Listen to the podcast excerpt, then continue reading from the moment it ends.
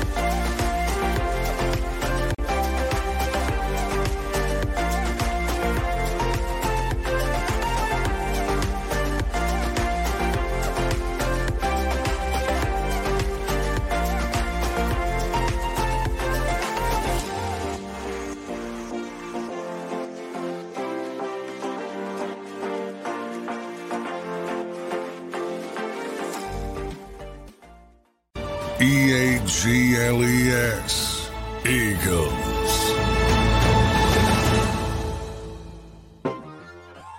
Victory Monday. Victory Monday is always sweet, but it is that much more sweet when it's against the stinking weasel, cockroach, lowlife Cowboys. Welcome in, everybody. Happy Monday, one and all. We are Sports Take. I am Rob Ellis. My man, Tone DeShields, is in for Derrick Gunn today. Hope you guys are all doing well. Tone, how you doing, my friend? Oh, man, oh, man, oh, man. How sweet it is to be loved by you, Rob Ellis. Man, what a hell of a weekend for football, but what an even better weekend for our Philadelphia Eagles, man. I feel great. I'm elated. I'm ecstatic. I'm all the adjectives that you can use. I'm all the words of positivity that you can add to this day. I'm feeling all of those things, Rob. I'm feeling it. I'm up now. It's Monday. The sun's shining bright. Let's do it. Woo! All right. What is up? Sports on 88. What's up, Dylan, Twiz, James, Dank, Rich, Bry Guy, Mood Swing Bella, a.k.a. Maggie, Steve, and Anthony. Sports on I Saw Fitness Rebel. I haven't quite seen Chris D yet. Chris, if you're in there, let us know. Robert, Mr. Taz, Man Bar. What is up, everybody? Yes, hope everybody's good. Fandalorian, Brandon, all of you guys, man. Happy Monday to you. Tone, I don't know about you, man. That was one of those where you got it ended finally with the tackle / fumble on the 2-yard line, and yep. It was I said it on the post game. I think Lane Johnson said it too. It was a dog years kind of game. Like, you got done and you're like, whoa. I mean, thank God it was a win, because if that's a loss, it's a killer. But that took some years off your life to close that thing out. That's what I was saying to my wife, because me and her were watching the game, and again, full disclosure, me and my wife have moved to Texas. Yeah. We moved here about a few months ago. We moved here in July, and I got to tell you, it was a hard transition for me because it takes me away from my element. Now I'm living in enemy territory. So we're sitting here watching this game, and you're right. It took so many years off of our lives. But for her specifically, all she kept saying was, I cannot go to work with this on my spirit. I cannot go to work on Monday. I cannot go to work on Monday. If the Philadelphia Eagles lose this game, I'm going to have to call out. I'm going to do something. But yeah, lo and behold, the Philadelphia Eagles managed to pull out the win. Man, let's just call it what it is, man. When you look at the stat sheet, right? When you look at all the stats, the stat column, you look at the way the quarterbacks performed. Let's just look at it from the Dallas Cowboys perspective, right? Dak Prescott, 29 for 44, completes I believe he completes about 65% of his passes, 3 passing TDs, 374 passing yards. You had CeeDee Lamb, 11 catches, 191 receiving yards.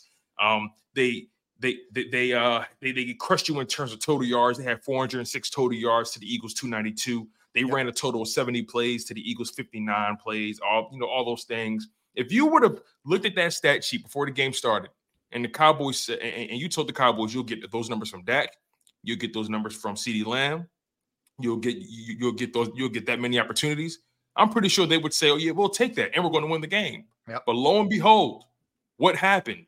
We saw two different teams take advantage of two entirely different set of opportunities, and it ended up working out in the Philadelphia Eagles' favor. Yeah, here's the amazing part. If you just look at the fourth quarter, which is, in and of itself, it's unbelievable what went down. So the Eagles get outgained 163-14 in the fourth quarter. 163-14. That's hard to do. All right. So the Cowboys had three drives inside the Eagles 30 and came away with no points. In fact, the last drive, they got down to 1st and goal at the 6 with 27 seconds left. False start, sack, incompletion, delay of game penalty, completion to Lamb at the 2-yard line, which he didn't score on. I mean, that's unbelievable. You can look at it one of two ways. Like, you could either say fortunate or clutch. And the Eagles, what I like, Tone, is they've had this ability all year to win even when they haven't been on their A game. Like, they figure it out, whereas other teams can't quite figure it out to the level the Eagles have. Yeah, the biggest thing for me is, you saw the Philadelphia Eagles play a very efficient brand of football on offense. And look, again, I look at it like this. The Cowboys threw their best shot at you. Like, Dak Prescott can't play any better than what he played. Let's just call it what it is. He can't play any better than what he did, right? And you even had to deal with a one-legged Jalen Hurts. So we're going to get into that as the show progresses. But my thing is, the Dallas Cowboys emptied the tank. They emptied the entire chamber on the Philadelphia Eagles, and they still came up short and only put up 23 points. We have a lot of questions about the defense that we're going to adjust later on, but if you would have told me the Philadelphia Eagles gave up 23 points to this Dallas Cowboys team, knowing the way they've been playing, knowing how they love to put up points on whack teams, if you would have told me the Philadelphia Eagles defense only gave up 23 points to Dak Prescott and those guys, I would take that, because I trust our offense to be able to take advantage of opportunity, and that's what they did. Rob, they were by far they were perfect in the red zone. The Philadelphia Eagles literally took advantage of every opportunity that they could have on the offensive side of the ball, if you ask me. Oh, listen, no question. I mean, as much as – and we're going to come down pretty hard, I think, on the defense in a lot of ways, but the offense didn't do them any favors late in this game. The hallmark of this team, Tone, early in the year was – and we talked about it a lot – they could just end a game. They would get the ball with 7 minutes left and eat the entire clock, the entirety of the clock. They haven't had the ability to do that in a while. I mean, you think about it, like those three drives that the Eagles had with the ball, it was 3 and outs. They went a combined 14 yards. They ate no clock up, and it turned into a punt. So you're basically just turning it right back over to the Cowboys. And some of the play calling, why that deep shot? Like, why? What was the point of that? I don't understand that. I'm with you 150%, if that's even possible. It's 3rd and 3. You ran the ball 2 times in a row to put you in a third and three position. It's 4 minutes and 57 seconds left. The Cowboys have all their timeouts. You get a first down or you sustain in some capacity. They had to start using those timeouts. I felt like the Philadelphia Eagles, they kind of – see, it's so funny. Play calling was damn near flawless up until that 3rd and 3. Up until that 3rd and 3, because in my humble opinion, I felt like what should have happened was you run the ball again on 3rd down, you keep the clock rolling, and then at worst, you put yourself in a 4th and 1 situation. Last time I checked, 4th and 1 is damn near guaranteed for the Philadelphia Eagles. So – I just felt like they overcooked it. They overthought themselves in that situation. And I'll be honest, that was the first moment in that second half where I said, oh, the Philadelphia Eagles might lose this game because of poor decision-making by the coaches. And that's something that's always concerned me in the long run when it comes to the staff, the coaches. Will they make the right decision when it matters most? Will they or will they put their egos and their arrogance to the side and just take the easy way to the finish line? Yep. And they didn't do that. No, they didn't. But there were a lot of, look, there's certainly positives. There's no doubt about that. I mean, without a doubt. I mean, we're nitpicking here. We are. But because that's everything we do is with the mind of, getting to the Super Bowl. But, think about what Jalen Hurts is doing right now, really banged up. And he's never going to tell you what's going on. Nick's not going to tell you. That's pretty obvious at this point. But when you saw him go down late in the second quarter and could barely, get off the field, he did come back in and, they finished it off, but then he comes back out in the third. I was scared, Rob. It was frightening. It was frightening. When you see Marcus Mariota warming up, man, it's scary. It's time to be scared.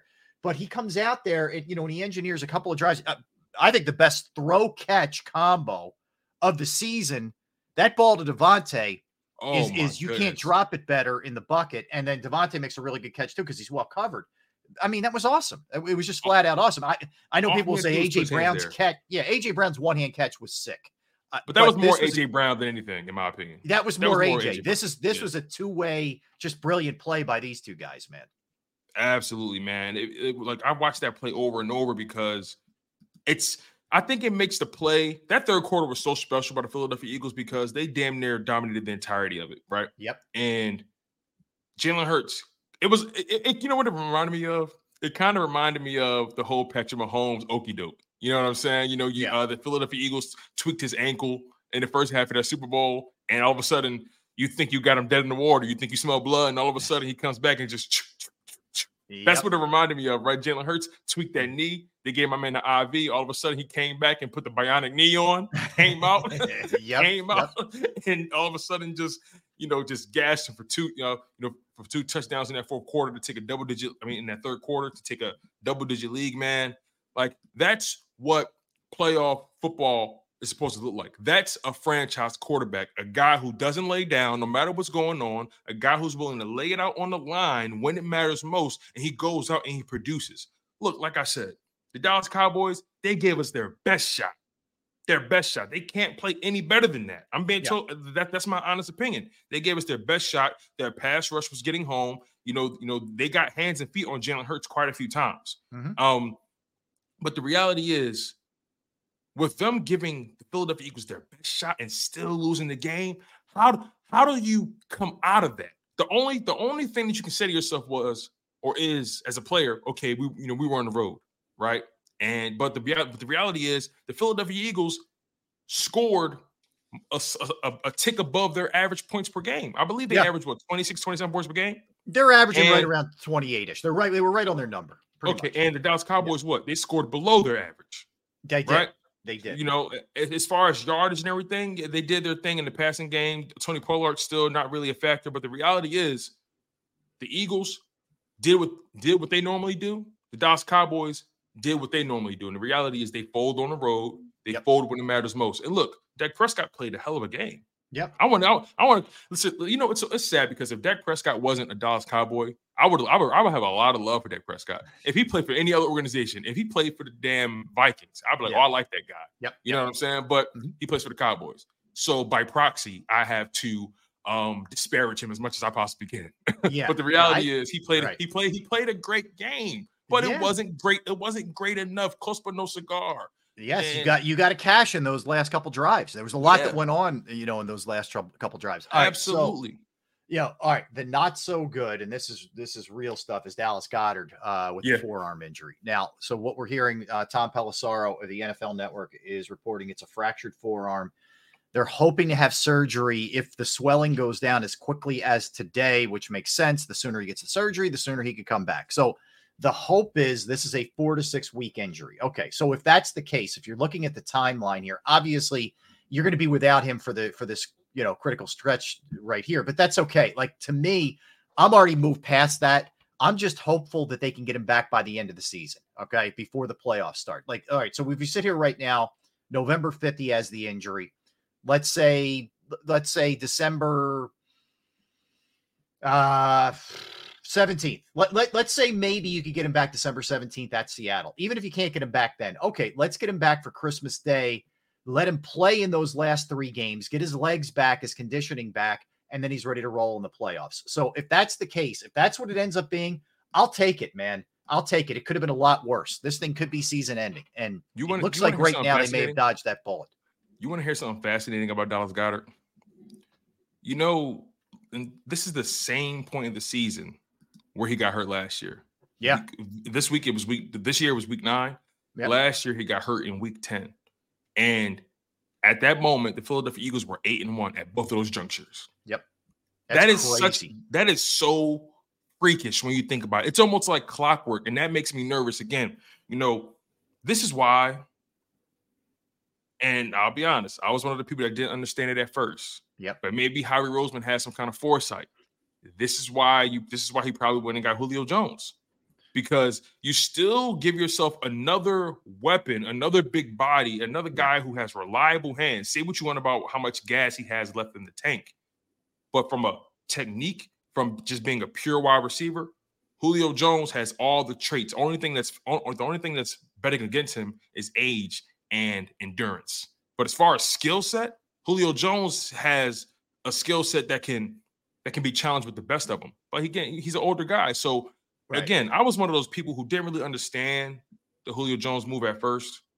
But with Dallas Goedert going down and knowing that you have him in the tuck, and I'm a Jack Stoll guy, I'm not as concerned as I would be if I was any other team, because the Eagles have just a lot of depth right there at receiver right now.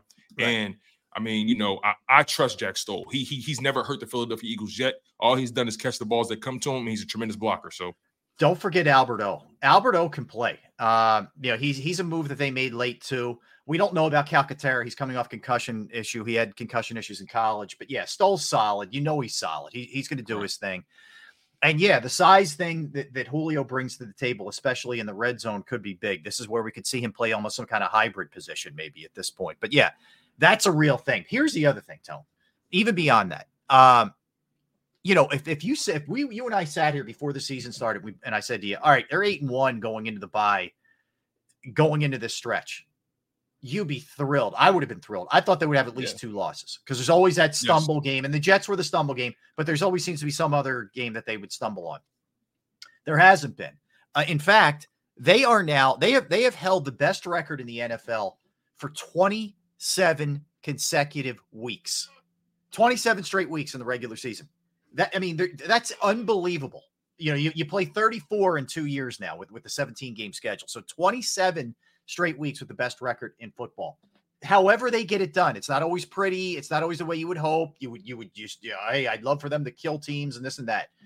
But somehow, some way, they seem to figure it out and get it done. That is a real testament to these coaches, the front office, and the players, that they've been able to maintain like this for as long as they've been. I mean, the whole 2 seasons. Hey, Rob, you know what's so funny? On July 14th of this year, on a Friday, yep, I filled in for D Gunn. And really quickly, before I get this point across, I want to send a lot of love and prayers to our guy, Derrick Gunn, going through some family matters right now. Mm-hmm. Sending a lot of love, a lot of prayers, a lot of hope, and a lot of optimism. To his way to him and his family's way. We love you, D Gun, and we're gonna hold you down, you know, for as long as we possibly can. Yeah. Listen, man, we got your back. First and foremost. Yep. Well said. So on July 14th, when I was covering for D Gun on a Friday, you and I talked about the schedule, and we kind of went through it ourselves, and we discussed where were the wins, where were the losses, right? And for me, I had us beating the Patriots, beating Minnesota, beating Tampa Bay, beating Washington, beating the Rams, losing to the Jets. Right. I had that. So, but under different circumstances. I didn't think it would look that way. I thought Aaron Rodgers would be the reason. Yes. But nonetheless, I had us losing that game. And this is my first time looking back at this, by the way, since then. I haven't looked at this since then. So it's just funny how things come full circle. Yeah. I had us losing to Miami, but we ended up winning that game. And I had us beating Washington, and I had us beating Dallas. Basically, I had us being 7-2 going into the bye. Mm-hmm. We're 8-1.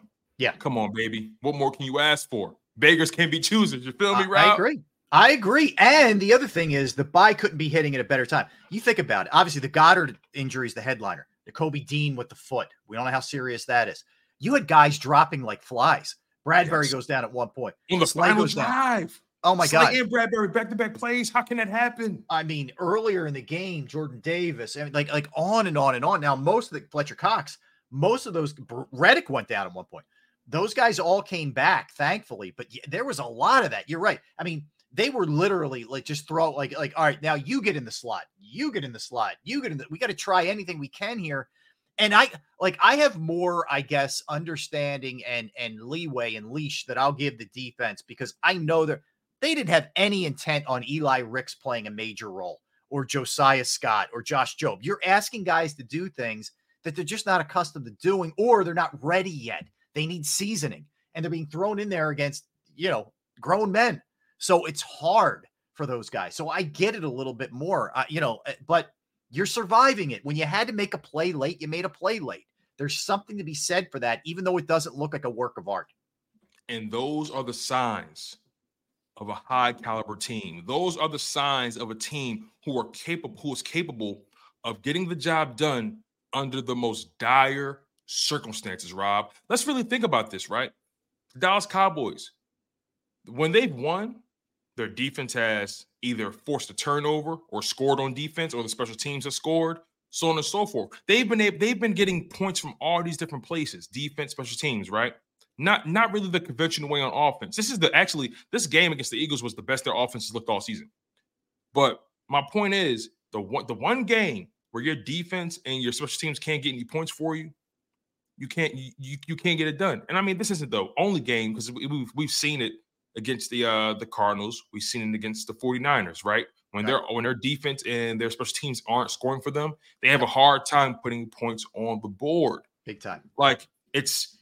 Again, these are the marks of a team, the Philadelphia Eagles. These are the marks of a team that no matter what the circumstances, rain, sleet, or snow, they are trained to go. You got to, like, I'm willing to bet on a team like that. This is like the second. How many games have we seen the Philadelphia Eagles be down at the half? And a ton. It seems like they just pull off the Clark Kent suit and tie, and all of a sudden Superman comes out. It's just a different style of football that not many teams are capable of playing. This team is battle-tested. You can make an argument, in my humble opinion, I think they're more prepared to win it all this year than they were last year because everything was so perfect for them last year. This year, they've gone through trials, tribulations, ups, downs, injuries all across the board, a very imperfect defense, imperfect play calling on offense. But this team still has this culture. They have this identity. They have this aura. They have this know-how. Winning is a skill. Let's be honest about this. Winning is a skill. Winning's a skill. And the other thing is this team has a clutch gene. So think about it. Yes. Bingo. You had the Blankenship tackle on Schoonmaker right at the goal line. You had two money sacks on consecutive plays late in the game. Then you had the big sack in the last drive. Like, you know, Brandon Graham is a guy who's been there, done it before, you know, in big moments. He's got the clutch gene. Reddick has the clutch gene. There's something to be said for that. It's an intangible, but it's there. Even the play that Graham makes where he didn't make contact with him, but and it's a bad play by Dak. He's got to stay in bounds. But the fact that he was right there with him forced Dak to cut that thing as tight as he could cut it, and he steps out of bounds on the two-point conversion. That changes everything. If that's a three-point game, Dallas is going about their business completely differently. Now, the Eagles may play their defense a little bit differently too, no doubt. But if you're, you know, they would have kicked the field goal. We're probably in overtime if they have that two-point conversion. But they didn't. So there were big plays made on both sides where the Eagles made big plays and the Cowboys didn't. And that's the difference between winning and losing a lot.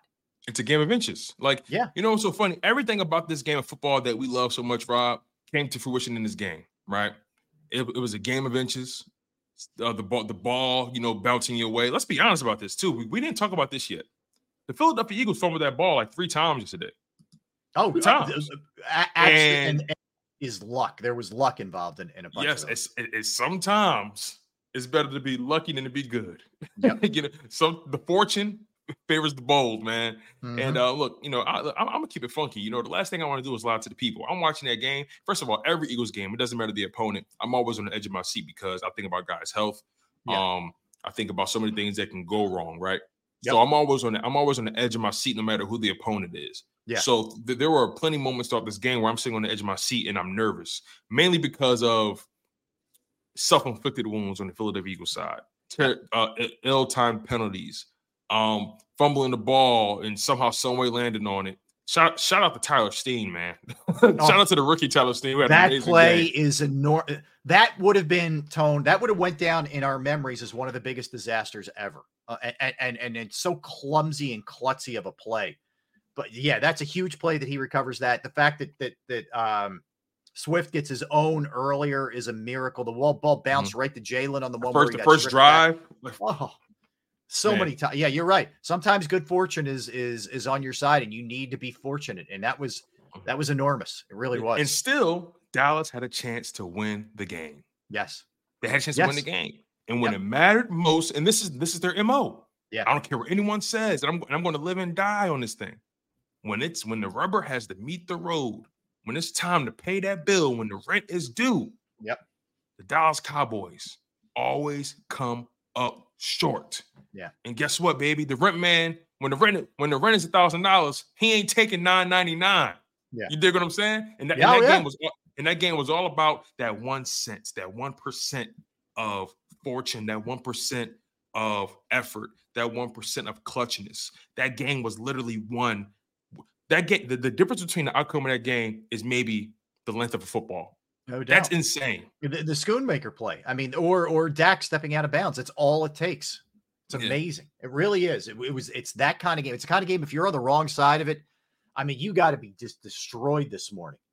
But if you're on the right side of it, man, it's survive and advance. And now you can go get healthy, rest. I mean, these guys are beaten. Could this buy have been better placed? No, it's perfect. Could this buy have been placed any better? This might have been the most perfectly placed buy I've seen throughout the season, because sometimes they give teams buys after week 5, week 6. Yeah. I'm like, come on, really? Yep. This buy couldn't have been placed any better. The football gods, they shine bright. They shine bright, because now you buy yourself 2 weeks for Goddard to get healthy, even though he's going to be on IR most likely. You still buy yourself some time where you can not think about football, and you can really figure out how you want to play this. While he's out, you can Jalen Hurts can rest that knee. All the other guys, Slay, Bradbury, they can regroup. Kevin Byard gets another opportunity to really digest the film. You know what I mean? So, listen, Philadelphia Eagles fans, regardless of what the national media is doing, because I've been watching a lot of national media this morning, Rob, and then I'll let you go.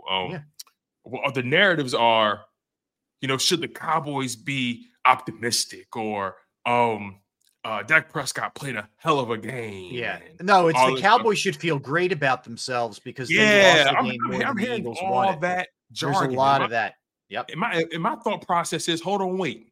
Last time I checked, they lost the game. Yes. And they also had an opportunity to win the game. No and question. They came up short. Yep. So you know what? Listen, it's lonely at the top, right? And when you're 8-1, man, maybe it's not sexy to talk about. And you know what? Maybe I have to be comfortable with being great. Because when you're great, you're not really talked about that much. So I don't know. Maybe it's me. I don't know. But maybe it's us. All right. Maybe it's us. It probably is. All right. So we come back. We'll dive into the offense, the good, the bad, the ugly. We'll dive into the defense, what they can do, how much of this can get better in certain ways, who came up big. They still had 5 sacks in the game. We'll talk about that. Cleaning up the penalties. A lot to do here. You don't want to go anywhere. Man, this was a wild one yesterday. This is one we're going to remember for a long time, the Eagles-Cowboys rivalry. That's for sure. It was a game of survival. All right, so we'll talk about that all when we get back. Don't go anywhere. But first, I want to tell you about the great folks at Bravo Pizza of Havertown. Yes, Bravo Pizza of Havertown. Been going there since I was a kid. They've been family-owned since 1985. You got Alex and the crew. I was in there. I got the chance, and maybe I'll grab the picture for you guys at some point. To do a little pizza flipping, stick it in the brick oven. It was awesome. It was fun. I had a lot of fun with those guys on Friday hanging out there. They have 20 different styles of pizza daily. They have slices to go. They have any kind of pizza that you want. Specialize it your way, and they will make it. But they just don't do pizza. It's fresh pasta. It's sandwiches. It's wraps. It's wings. It's salads.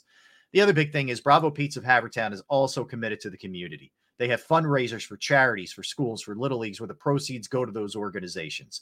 You can follow them at the Bravo Pizza of on Instagram and Facebook. They're located at 1305 Westchester Pike in the Manoa Shopping Center in Havertown, Pennsylvania, 1305 Westchester Pike, Manoa Shopping Center in Havertown. Give them a call right now, 610-446-3810, 610-446-3810, Bravo Pizza of Havertown.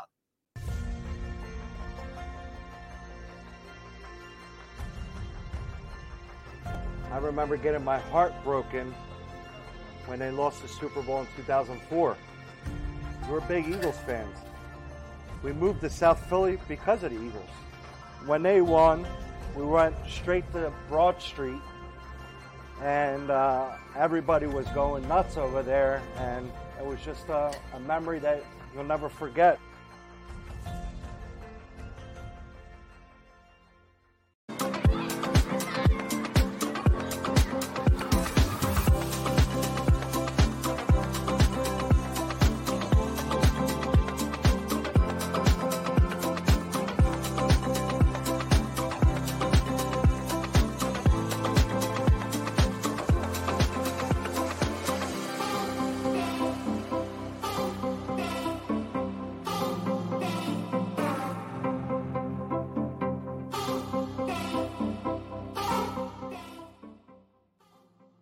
If you own a company and you're not producing a podcast, you're missing out. The public consumes messaging when they're ready. Join the professional podcast network of companies and let JAKIB Media Partners put you in the podcast arena. Come to our professional studio or we'll come to your place of business and professionally produce your company podcast. Call JAKIB Media right now at 267-261-3428.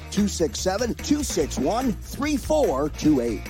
My name is Dr. Bruce Grossinger, and I'm the medical director of Philadelphia PRP and Stem Cell Institute. I'm reaching out to those who suffer from spine and joint pain. We use treatment methods that require no surgery, no scalpel, no drugs. Running, walking, or whatever your desires are. Dr. Grossinger is where you need to come. You can benefit from the same PRP and stem cell treatment as Wilbert Montgomery. Call us now at 610-222-5675.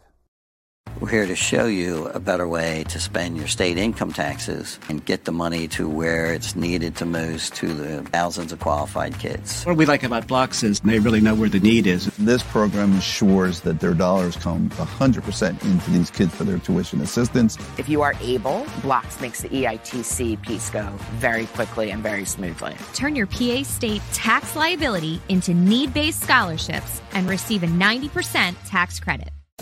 Win and save this baseball season from Colony Pools and Power Washing, a local company serving Delaware, Delco, and Chester County since 1970. Are you tired of looking at your green house? Is your roof, siding, deck stained green from algae and mold? Let the experts pressure wash your home and take the pressure off of you. Win with Colony Pools and Power Washing. Call them now at 302-762-2250. That's 302-762-2250.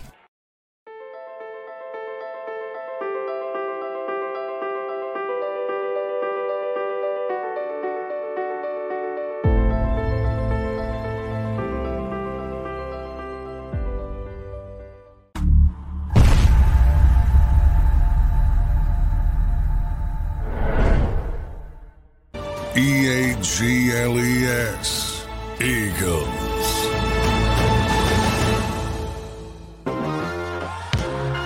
Welcome back, everybody. Eagles beat the Cowboys. By the way, I haven't noticed, Tone DeShields in for D Gunn. I haven't noticed any of our Cowboys friends in the chat. I wonder why that is. I mean, it generally what happens is when they win, somebody kicked over the rock and then they come crawling out and we hear from them. And when they lose, it is radio silence. So I'm just curious, maybe it's a coincidence that they're not around today. I wonder, man. Rob, let me just keep it all the way funky with you, man. The reality is, if they would have won this game, they would have been relentless. They would have been insatiable. They would have been talking about, we told y'all the Eagles were pretenders. It was only a matter of time. But guess what? Now they're trying to play the humble card. Now they're trying to pretend like, hey, it's only week 9. It's okay. Back to the drawing board. You know what I'm saying? Hey, we learned a lot about ourselves this week. Hey, we, you know, the Eagles got lucky with all these calls. Last time I checked, the refs called 10 penalties on both sides. Yep. 10 and 10, 20 penalties were called. And the Philadelphia Eagles did everything possible to give you the game. Mm-hmm. Yet you could not take advantage of the dish that was given to you, served up nicely on the silver platter. Yep. So no wonder they're MIA. You know what I'm saying? Mm-hmm. You know what? You know, we need this, you know, we need to send the military police, man, because these guys are absent without leave. You know what I'm saying? They went AWOL, but guess what? This is the sad part. Their Cowboys were left KIA, killed in action. So it's all right, man. I understand you got a funeral to attend. I'll be there right there in the Raptors. Waving my hanky, okay? I'll meet you at the funeral, man. I got the eulogy ready and prepared for you. All right, so a couple things to dive into here, Tone.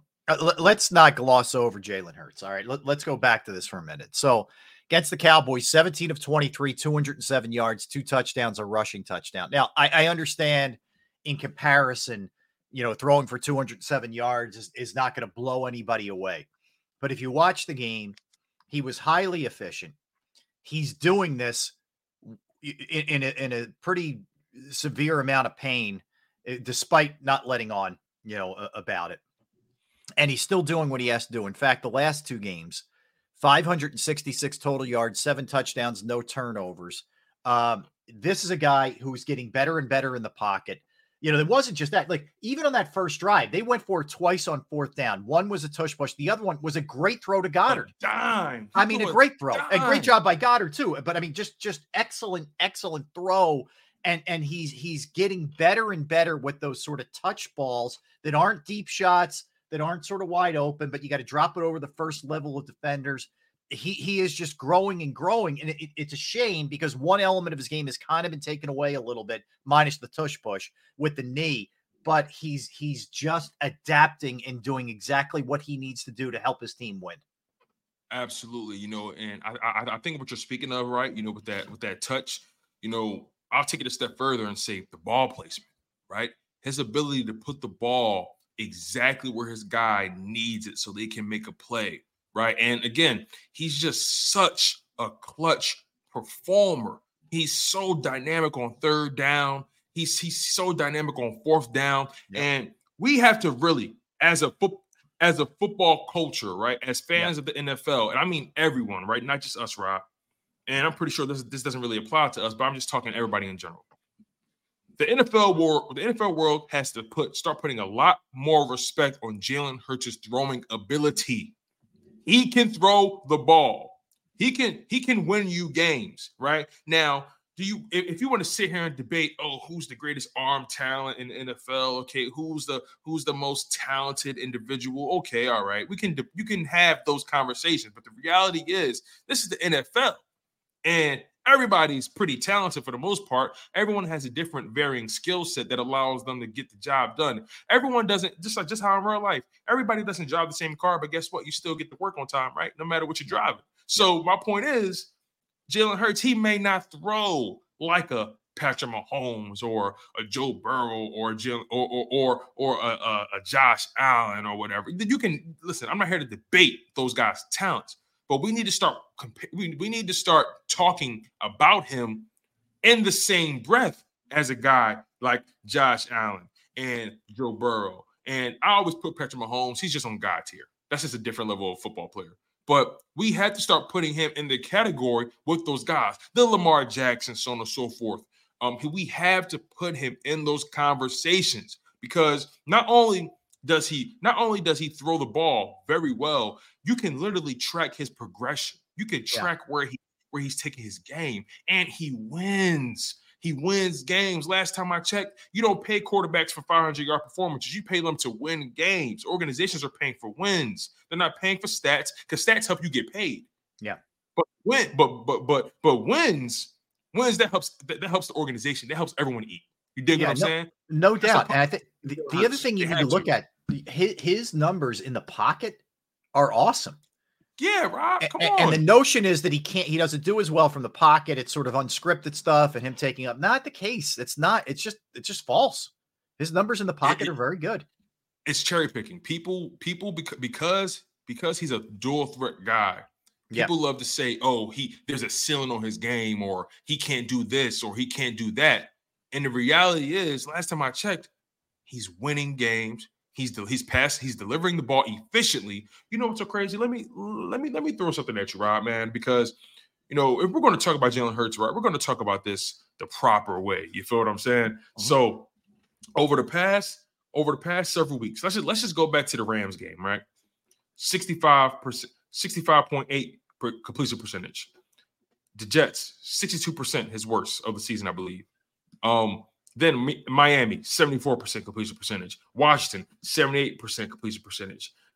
Dallas, 74% completion percentage. 2 back-to-back weeks, no interceptions thrown. 3 weeks in a row with a passer rating of over 109. The dude is playing tremendous football. And let's just talk about the career, right? Let's just talk about the progression just as a quarterback in the NFL. Year one, only starting 4 games. 52% completion percentage. A year two, first year as a starter, 61% completion percentage. Took his team to a 9-8 record and a playoff berth. Lost the game, but they took him to a playoff berth. 2022, 66% completion percentage. Made it to the Super Bowl. Unfortunately, lost the game. Year four in the NFL. Year three as a starter in 2023, 68.9, nearly a 69% completion percentage, almost completing 70% of his passes. 7 out of 10 of the passes he throws gets to the destination, but he can't throw the ball. They better get the hell out of my face, RE. It's just better stop playing. Yeah, I mean, what it is, you're believing some made-up narrative, or you're looking at what he was maybe the very first year when he jumped in there, not who he is now, not when he's getting fully formed versus, you know, when he was, you know, in the, you know, embryotic stage, if you will. So, I mean, he's just a different guy at this point. And not to mention, like, look, everybody out there is a tough guy in this sport. Okay. They're all tough as nails. I can't believe what they put their bodies through on a daily basis, but even his own players are like, dude, we came in at halftime. He's getting an IV and, you know, they're working on his knee, but we never had any doubts. Like those guys feed off of that kind of stuff that he's able to do with that toughness, that grit, that determination that he brings to the table. And just being out there. Yeah. They believe in him. And that goes a long way, man. It goes a long way. And I think it's one of the reasons why you see this team have the success that they have and the great regular season record, 25-2, you know, with this guy as the quarterback. It's not a coincidence. You know, Rob, let me ask you a question, right? And this may be a personal question, so stop me here if I go too far. But has there ever been a moment in your life where you had someone that was, you know, that was your leader, or someone that maybe you looked up to, somebody that you admired or respected, and as long as they were around, as long as they were in the right mindset, as long as they were upbeat, you felt like anything was possible. You felt like you felt like no matter what, we're going to come out on the right side of this. Oh, right? 100%. 100%. I felt that way. Have you ever felt that just growing up? My parents are a good example. And my whole life, they were a great support system. But I've had buddies who, like, when you know stuff is hitting the fan, who I can reach out to. All right, let's figure this thing out. We're going to get this thing done and blah, blah, blah. Like a lot of those kind of people in my life. I think it takes a village, man. So, I think this team's full of them. I think they're full of them. Like Hurts is one of those guys for sure. Look at Brandon Graham. We have been talking about how he wasn't. Where's he been? Blah blah blah. Yesterday, he makes 3 enormous plays at 35 years old. Look at Kelsey still. I mean, you have the one play where they're in each other's face, and Kelsey's just you know, like there's something to be said for those guys, you know. And I think Jalen is, even though he's, you know, 10 years younger than those guys we're talking about here, is absolutely one of those guys that you just know, all right, this dude's behind me. As we're coming out of the tunnel, we're going to be all right. We're going to be all right. He is absolutely that guy. Listen, in the words of the all-famous Ja Rule, I'm not always there when you call, but I'm always on time. You feel what I'm saying, Ari? The reality is, Brandon Graham, we've been calling for this man, BG, you know, for the past couple weeks, man. We've been like, damn, like, you know, I mean, we understand he's the OG in the group. Fletcher Cox called him an old ass man yesterday. But you know, the reality is, man, when you needed it, oh my God, BG just came in the clutch. A sack and a half. You might as well say he had 2 sacks. you know, on that, you know, on that final drive, man. And then he finds a way to push, enough to get Dak to step out, or do enough to, and come on, like BG 34-year-old, like. There's no way he should have. You saw how he was hawking Dak down. That's a big man. He felt like he was carrying the ball and chain. It was crazy. But look, you know, it was just, again, man, this offense efficient. You know, what was your thoughts on the play calling throughout the game? Because the reality is, I felt like Brian Johnson called a hell of a game. I saw creativity in the red zone.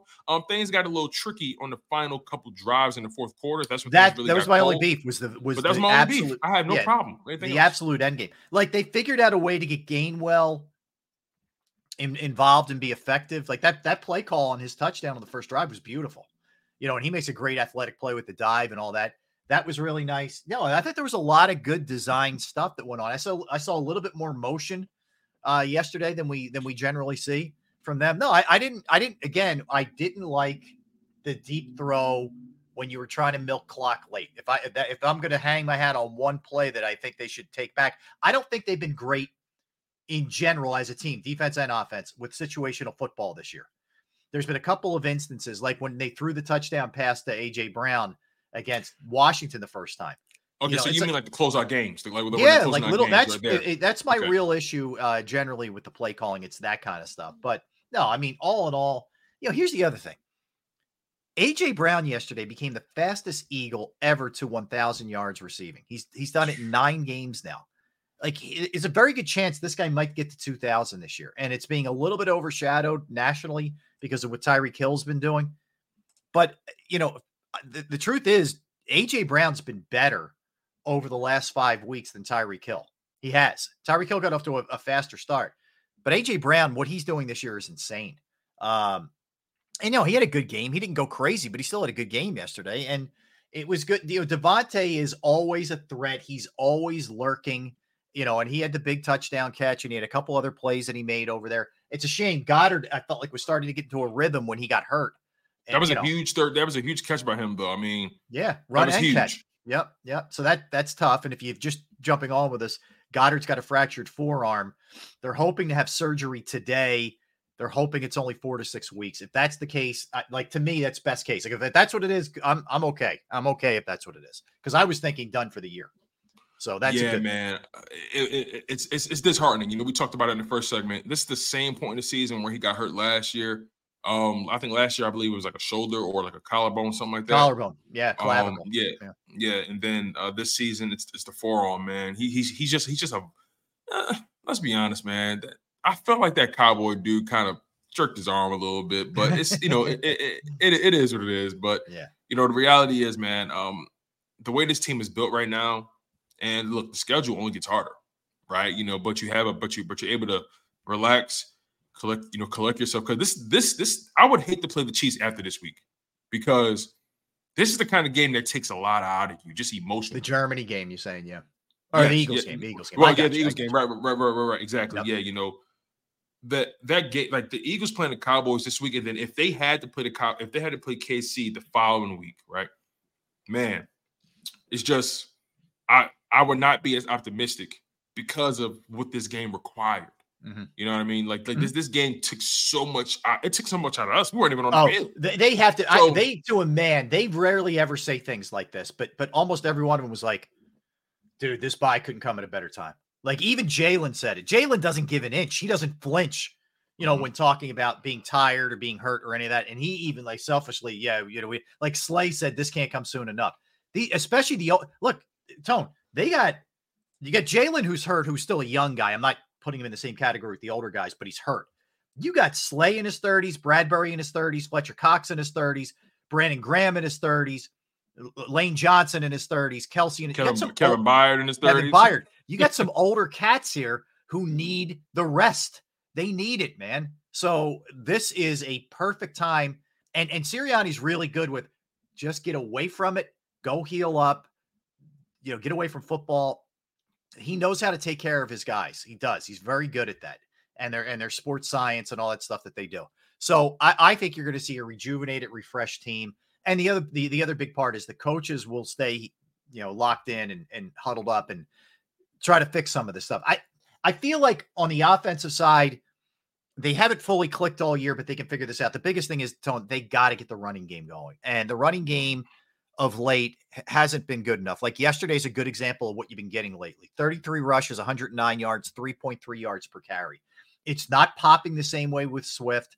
I know Boston Scott was out for personal reasons yesterday. Penny got one carry and Gainwell got a little bit of touches. But they have to, for the simple reason of I want them to be able to finish games with their running game and not give the ball back to the opposing team like we saw earlier in the year. Yeah, and that's kind of this team's bread and butter, right? You know, typically they're really good at putting points up, and then they're really good at, kind of salting the game away with their running game. And we haven't really been able to see it because the reality is the Philadelphia Eagles last year, you probably would have never – the Cowboys probably would have never saw that ball again.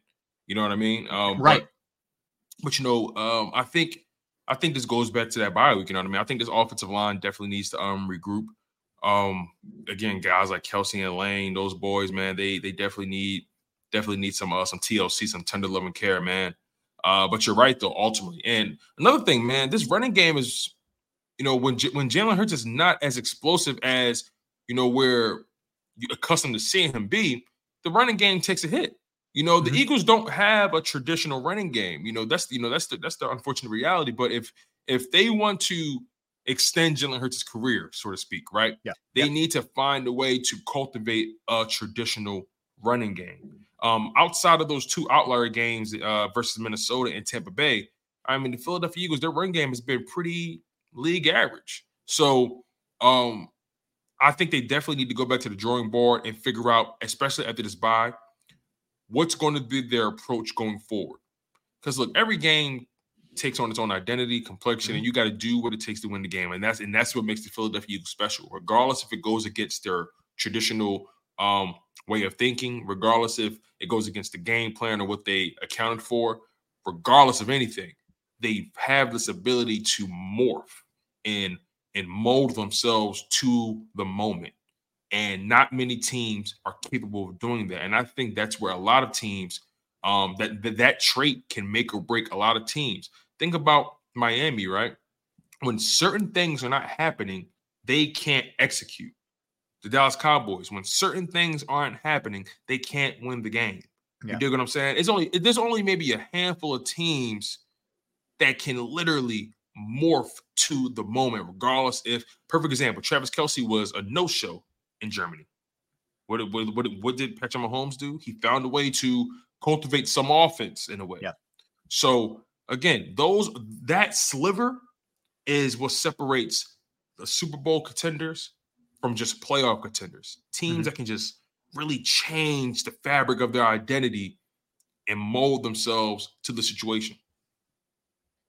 I agree with you. And the other, what you also see with the teams like that, like, for example, Kansas City, you bring up Kansas City. Their offense hasn't been nearly as good as it was last year. Their defense has stepped up, right? Eagles, Kansas City's defense is top five. They're good. They're really good.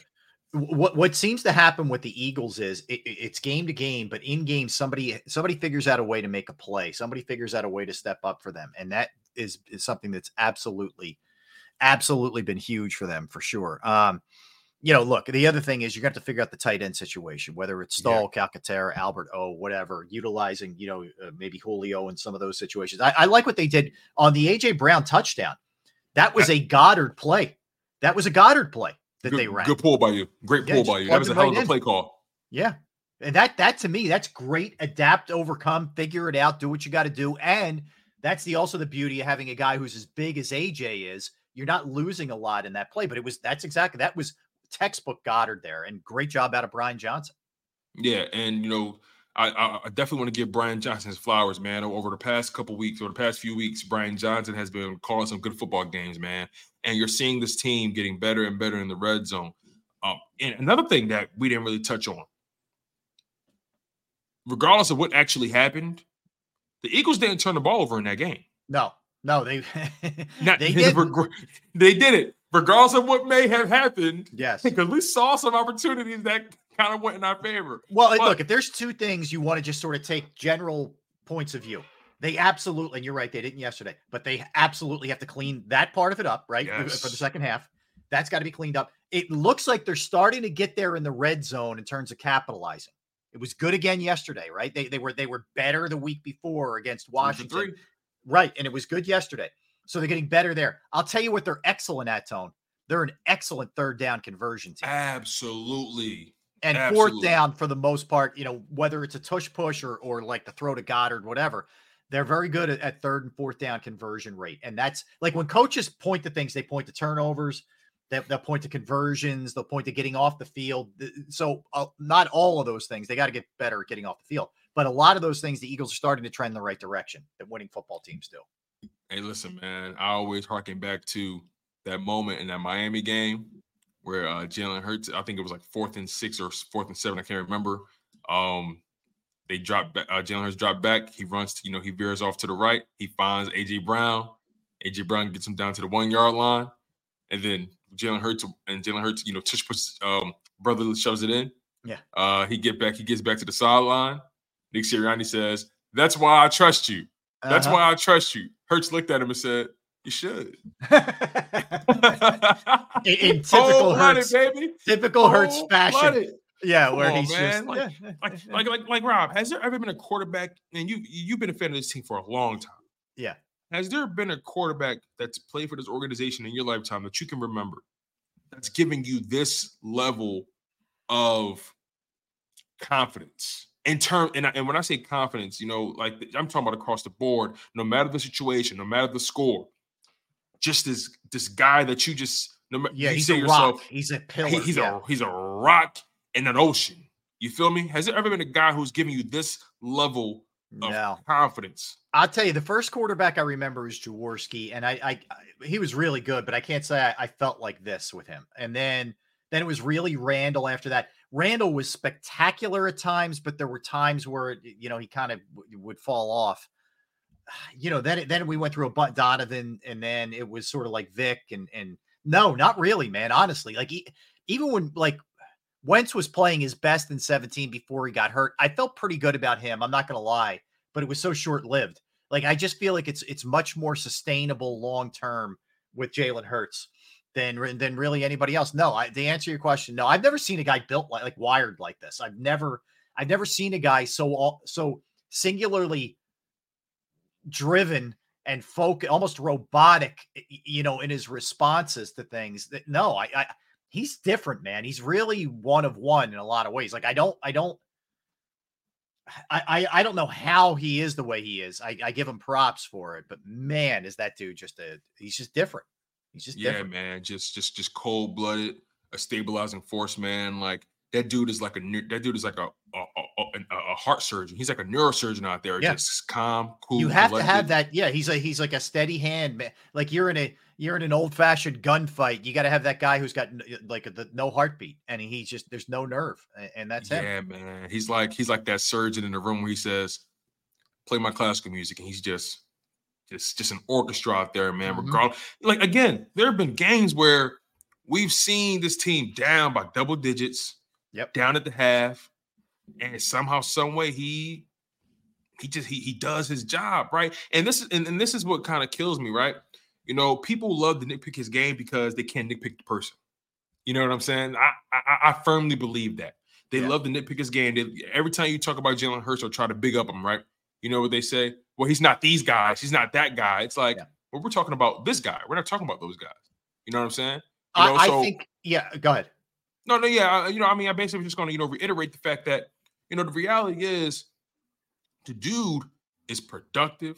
Yeah. He wins games. He's somebody that you want leading your organization, your franchise. I agree. And he's just a clutch performer. There's some people in this league that you can't quantify what they provide. You know what I'm saying? It's easy to talk about how many yards a guy throws. It's easy to talk about all those metrics, but you can't put a number on what Jalen Hurts provides. And what he provides is something that helps you win games. What I always say is he's a scorer, not a shooter. He's not going to be this pretty guy. Yeah, he's not like Klay Thompson. Just at the jump shot's beautiful and all that. He's AI. He figures out a way to score and get it done any way possible. The other thing that he's got that is just so important at that position is he has the ability to forget about a bad play and move on. It doesn't linger with him. And that's I think being, taught well by his dad and those kind of things, and Saban and everybody else he had, but it's also him. He can just put it aside. He a great example is the Super Bowl. When he fumbled, he came right back and scored. That would have put some people in a shell that they would have never recovered from. So I think that's also a big part of this thing. He's mentally tough, which is good. It's not always the prettiest, but he figures it out and how to get it done. And that's huge. I mean, it is so big on this stage. All right, let's come back and talk about the defense, Tone, because that's an area where there's a little more legitimate concern here. Ooh-wee. Yes, and yes. So we're going to get into that, but they also did come up big, from a pressure standpoint too, with some sacks and whatnot, but we'll delve into that. We will do a lot of NFL later too. We'll look at some big news with the Giants and what's been a nightmare season for them, which we'll get into. The Commanders yesterday, some guys really stepping up and having spectacular games, individual games. What teams are trending the right direction? What teams are trending the wrong direction? We'll look at the picture, the playoff picture right now in the NFC. And how things set up, because that win to put the Eagles 2.5 games up on the Cowboys going into this week's action with the Cowboys playing and the Eagles off, man, is that enormous.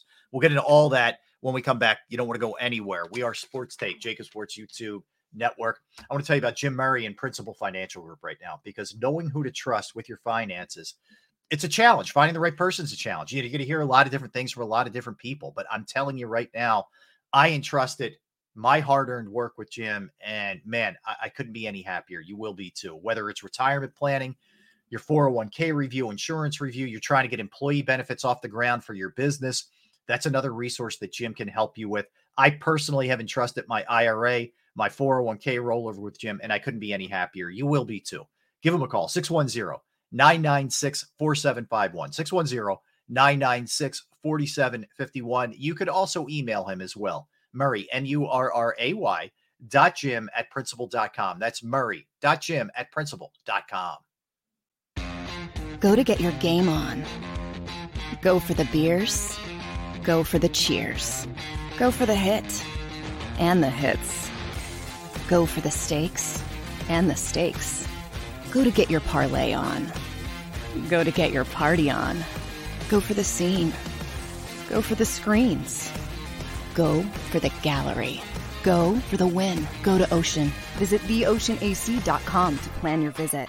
At Pond Lehocky, we've recovered billions of dollars for our clients, and we're confident we can do the same for you. With over 250 years of combined courtroom experience, we've helped over 100,000 injured clients obtain some of the largest settlements in Pennsylvania. One conversation is all it takes to help you and your family get back on track. If you've been injured in an accident, give Pond Lehocky a call. They're carving them up, and good play calling along the way. First and goal at the 6.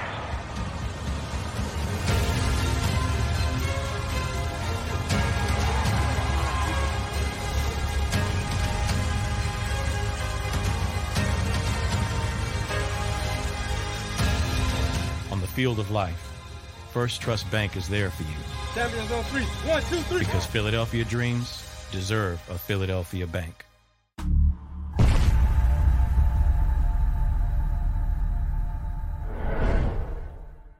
We're here to show you a better way to spend your state income taxes and get the money to where it's needed the most, to the thousands of qualified kids. What we like about BLOCS is they really know where the need is. This program ensures that their dollars come 100% into these kids for their tuition assistance. If you are able, BLOCS makes the EITC piece go very quickly and very smoothly. Turn your PA state tax liability into need-based scholarships and receive a 90% tax credit. Since 1977, it's always been about you, the community, at Rafferty Subaru. And through the Subaru Love Promise, we prove we care by supporting charities like So Good Now. So Good Now helps kids in under-resourced areas by connecting them with student-athletes to serve as mentors. We remove barriers so athletes can help youth in the corners of our communities where light and love are needed most. When you choose Rafferty Subaru, you help organizations like So Good Now. It's all about you at Rafferty Subaru. Do you stream on a Roku, Fire Stick, Google TV, or Apple TV? Now you can watch 6ABC 24/7 with the 6ABC Philadelphia streaming app. For the big story on Action News, search 6ABC Philadelphia and start streaming today. EAGLES, Eagles.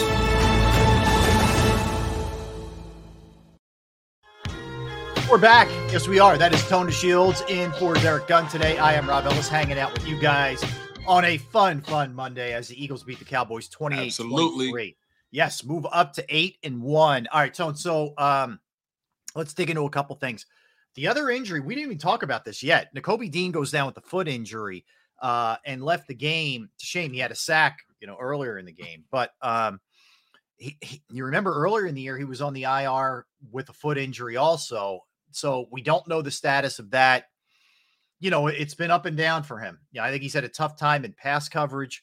He's shown you he's got that speed, that sideline to sideline speed, that lateral speed, but it's been a growth year so far, as you would expect for a guy getting playing time really for the first year. He played, almost strictly special teams last year. Anyway, he goes down with another foot injury. And this also kind of feeds into what one of the concerns with him coming out was, can he stay healthy? Would he be able to hold up with that frame?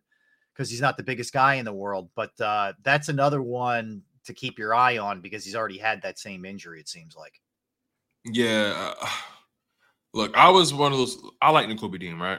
And I was happy with the draft pick. I was happy with all that, right? And he was somebody that I felt like could potentially take over as being one of the better linebackers on his team at some point in his career. Obviously, he didn't play at all last year on defense. We saw him in very, very, very short spurts. And then this season, he goes out there week one. He gets hurt, and the game's not even over yet. We actually see what Nicholas Morrow and Zach Cunningham can do together. And all of a sudden, we see this linebacker core starting to look very serviceable. And then he comes back. And then all of a sudden, we're kind of regressing at that position again. So I don't want to say that, I told you so, but we spoke about the fact that he was a smaller dude. And this wasn't really a conversation about his talent. He's a talented young man. Yeah. But we had questions about, can he hold up? And we had questions about if the Philadelphia Eagles are putting too much responsibility on his shoulders too soon. And we had talks about his ability in pass coverage. And all those things that we had concerns about are actually rearing their head. It's unfortunate that the young man is hurt. And I don't wish injury on anybody. The sad reality is Nicholas Morrow and Zach Cunningham are better for what the Philadelphia Eagles need right now. Yeah. Yeah, at this juncture in his career, that's the truth. At this juncture. Yeah, and we just don't know. We get any kind of update, we'll pass it along for sure as far as that goes. But, I mean, this is the portion where we keep it real. You watch what happened in that secondary yesterday, and you watch CeeDee Lamb, do his thing and go for 11 for a, buck 91 and 17.4 yards per catch. And it wasn't just him. It was Jake Ferguson. It was a lot of different guys. In other words, guys who were taking advantage of the slot in the middle of the field. Yeah. CeeDee Lamb and Ferguson were eating the entire middle of the field up, and who was primarily in there. So, yeah, that's where it's happening. That's where the attack is from the other teams. That's where everybody knows that they can beat the Eagles at their most. And I'll tell you, I hope it's just that he's kind of run down and beat up, and hopefully he didn't do anything on his knee on that pass interference at the very end. But it was a really rough day for Bradbury. I mean, a really rough day. So you're going to get Roby back, which should kind of settle things down a little bit. You could plug him into the slot. We know the outside guys are Bradbury and Slay. This allows you to not have to use guys who are safeties, quite frankly, like Sidney Brown in the slot. But the other thing you're seeing is, and this is just inevitable, I hate to say it, hopefully by the end of the year, it's almost like they've experienced enough where they're not going to bite on some of the same stuff, but Eli Ricks is getting killed. They're targeting these guys, and it's smart by the opposing teams, but it's not just him. There's a lot of guys playing either out of position or with very little experience. Yeah, Eli Ricks, he's not a slot corner. That's not where his skills are better suited. He's more so a boundary corner. Sidney Brown. It's so funny. Last week on the National Football Show, Sills asked me who would I rather see out there, Eli Ricks or Sidney Brown. And I was like, man, I don't know. Maybe I'll take Sidney Brown, the more physical guy. Maybe he can kind of lay the wood and, maybe he'll get physical with some of these Cowboys receivers, right? And we saw both of them out there, and neither of them was serviceable in any way. No, they're both very raw prospects. They're both talented individuals. Played the game with confidence, but they're very, very raw. And it just so happened that the matchups were not in their favor, especially with CeeDee Lamb doing most of his damage throughout his career in the slot. You know, it's so funny. CeeDee Lamb had an amazing game. Got to give credit to him. Absolutely. Right? Put up a lot of yards. Yeah, but I'm still not one of those guys who are willing to call CeeDee Lamb a true number one because he can only really eat consistently in the slot. Right. And you know what I mean? That's just where I am. You can put A.J. Brown anywhere on the field. You could put Terry McLaurin anywhere on the field. Stephon Diggs anywhere. Justin Jefferson anywhere. Devontae Adams anywhere. CeeDee Lamb, he's not really consistent on the boundary. Mm-hmm. But I got to give credit to the Dallas Cowboys for understanding their personnel and putting their personnel in a situation where they can constantly hurt defenses. Yeah. And I respect what CeeDee Lamb's done. I think CeeDee Lamb is a top 10 receiver in this league for sure, but I don't think he's even sniffing the caliber of A.J. Brown and those guys. But again, no, he's not there. I mean, I would agree. He's really good, but I don't think he's at that level. But yeah. And this Eagles, let's be honest, this Eagles pass defense has made a lot of people look good throughout the year. So I mean, it's not good. I mean, fortunately, right. So there's two things that have really emerged, about the Eagles defense.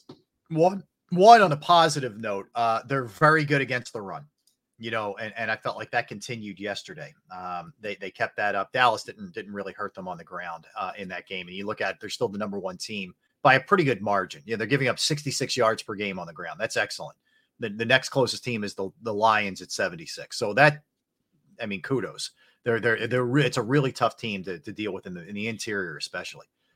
And Tone, they are right now 29th. Against the pass. They're giving up 257 per game in the air. The only teams worse are the Chargers, the Bucks, and the Jaguars. That's it.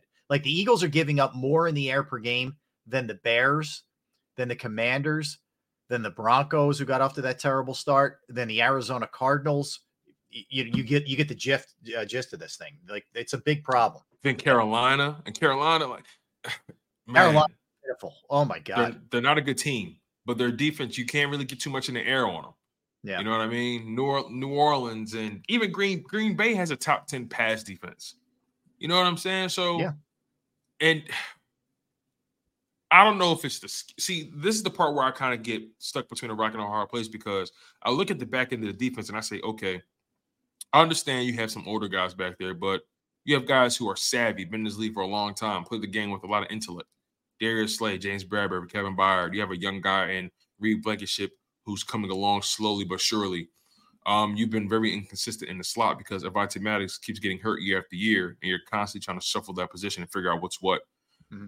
I firmly feel like if these linebackers were better, the pass defense wouldn't be nowhere near as bad as it is. Yeah, it's insane to me, right? I don't think the Philadelphia Eagles have invested properly in that position in terms of what they want from the position. I think they've just been finding guys that can do the job serviceably and not really thinking about what they actually need there. They need some pass coverage linebackers, guys that can hang with tight ends, right? That's what they need at that position because the reality is you depend on your defensive line to stop the run and the other guys to fill in the gaps. So your linebackers don't have to be tremendous run stoppers. What you need them to be is tremendous pass defenders. Yeah, and correct. Yeah, because you're so good up front. They've lacked. Good up front, right? Like that's how, if you're going to sacrifice, right? Sacrifice a run defending linebacker for a pass defending linebacker, and your run defenders is your defensive line, and like that's what that's the mindset. But it's they haven't really, in my opinion, done justice by that position, man. I don't know if it's scouting. I don't know if it's understanding the personnel, but I think some of it is money allotment. They don't want to pay a lot of money to that position. They would rather look. We know their priority spending is quarterback, tackle position on the offensive side, receiver, and then it's not running back. We know that clearly. And then you go to the defensive side. It's edge, and this is not that different from what most teams in the NFL do. But it's edge, it's defensive tackle, it's corners. What's left there? Your linebackers aren't being paid a ton. Your safeties, I mean, Byard's making pretty good coin, but that wasn't a contract that the Eagles signed. So, unfortunately, what happens is really good linebacking play kind of slips through the cracks. Last year was sort of an anomaly. Like they had Edwards, Kaiser White kind of cooled off at the end of the year, but you know they had better linebacker play than they usually have last year. Yeah, when it comes to positional spending, in terms of this year and the percentage of the cap, the offensive line accounts for 17.9% of the Philadelphia Eagles cap in 2023. Yeah. The defensive line accounts for 15.6% of the cap. The secondary accounts for 12.5% of the cap. Linebackers only account for 5.6% of the cap, and that's only $13 million between six guys. So you're basically spending about $2 million per guy at the linebacker position. That's cheap.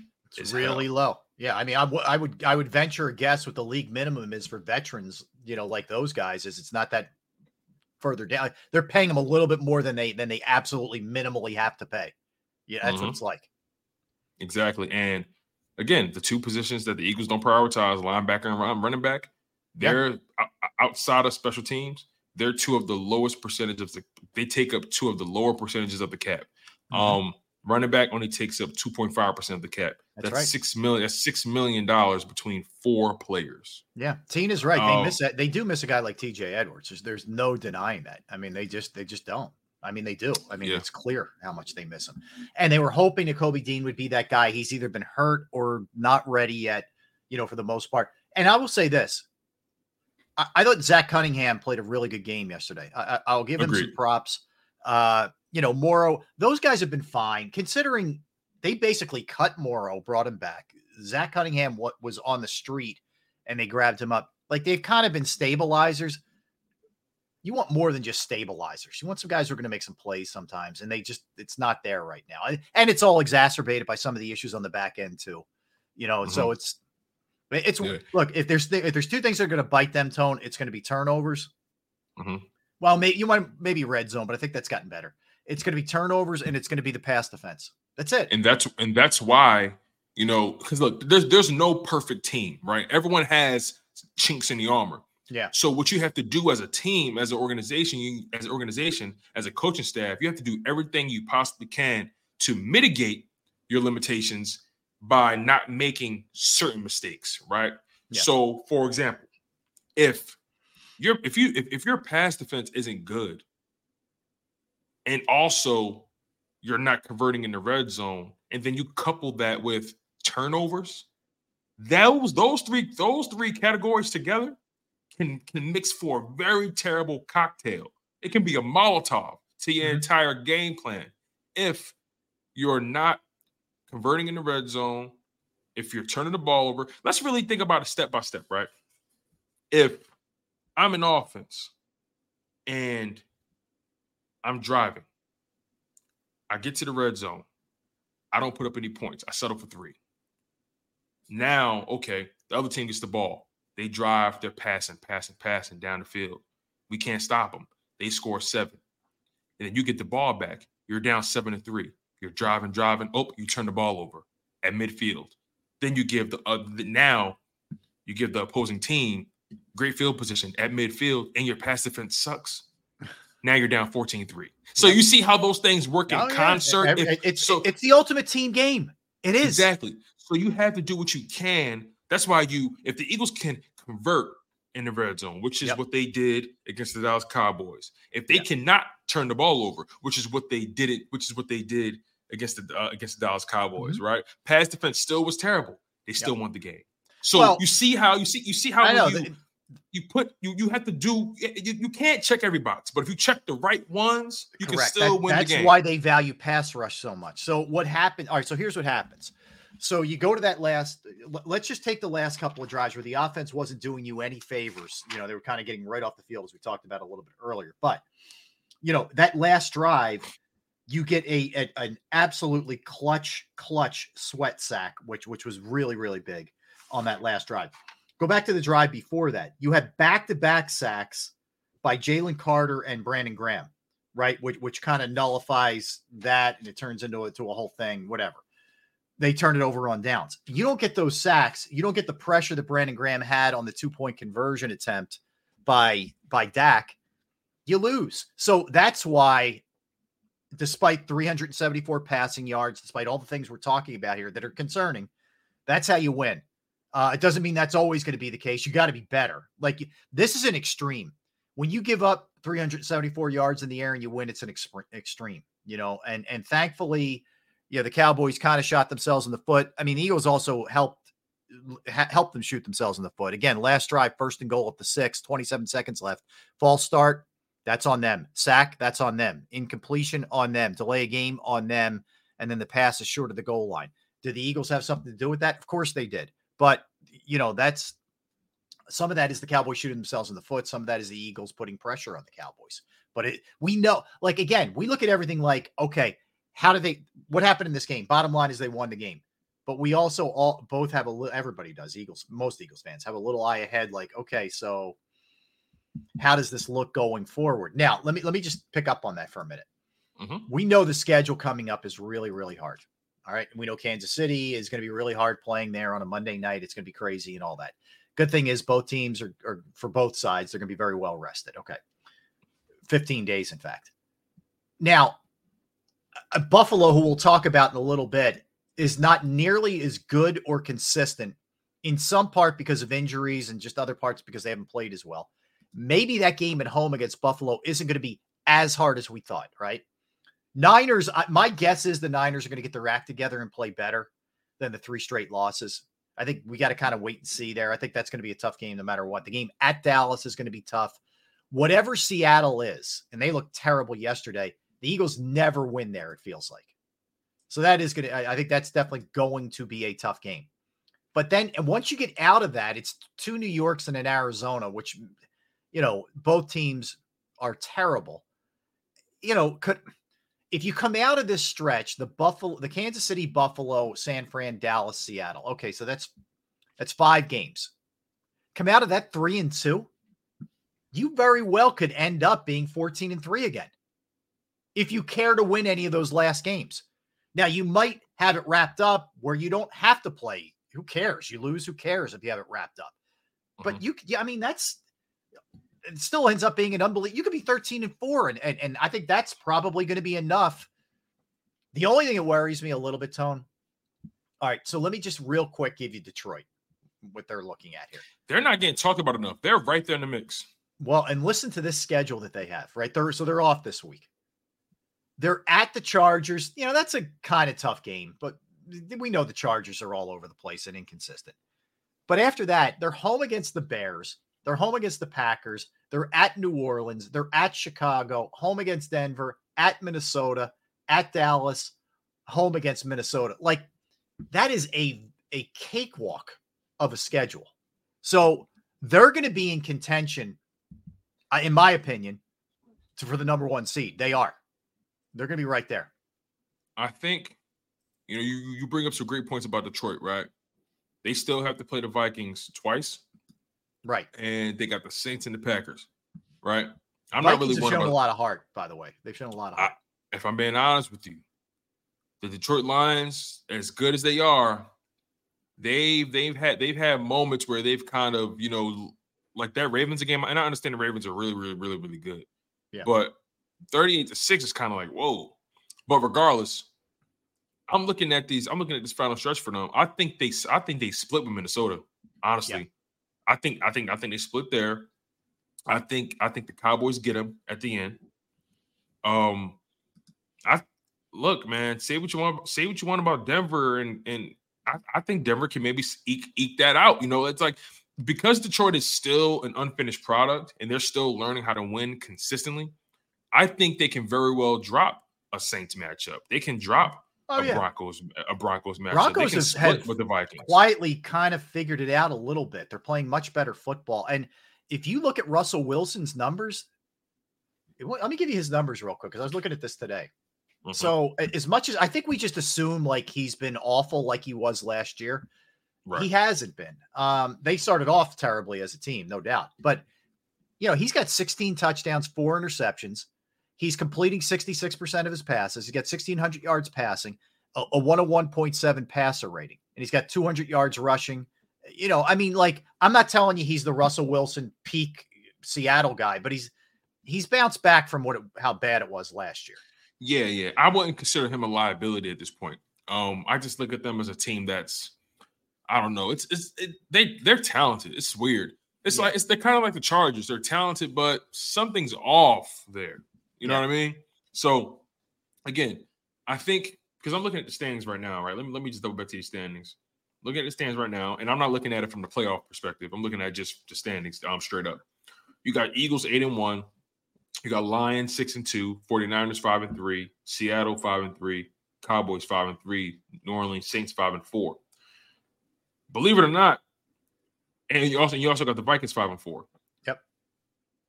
Like, who's to say Seattle won't drop another one? Who's to say the 49ers or the Lions won't? Like, I just feel like this is why being 8-1 and winning this game is so important for the Eagles, because you put yourself in a position where you have some slight room for error.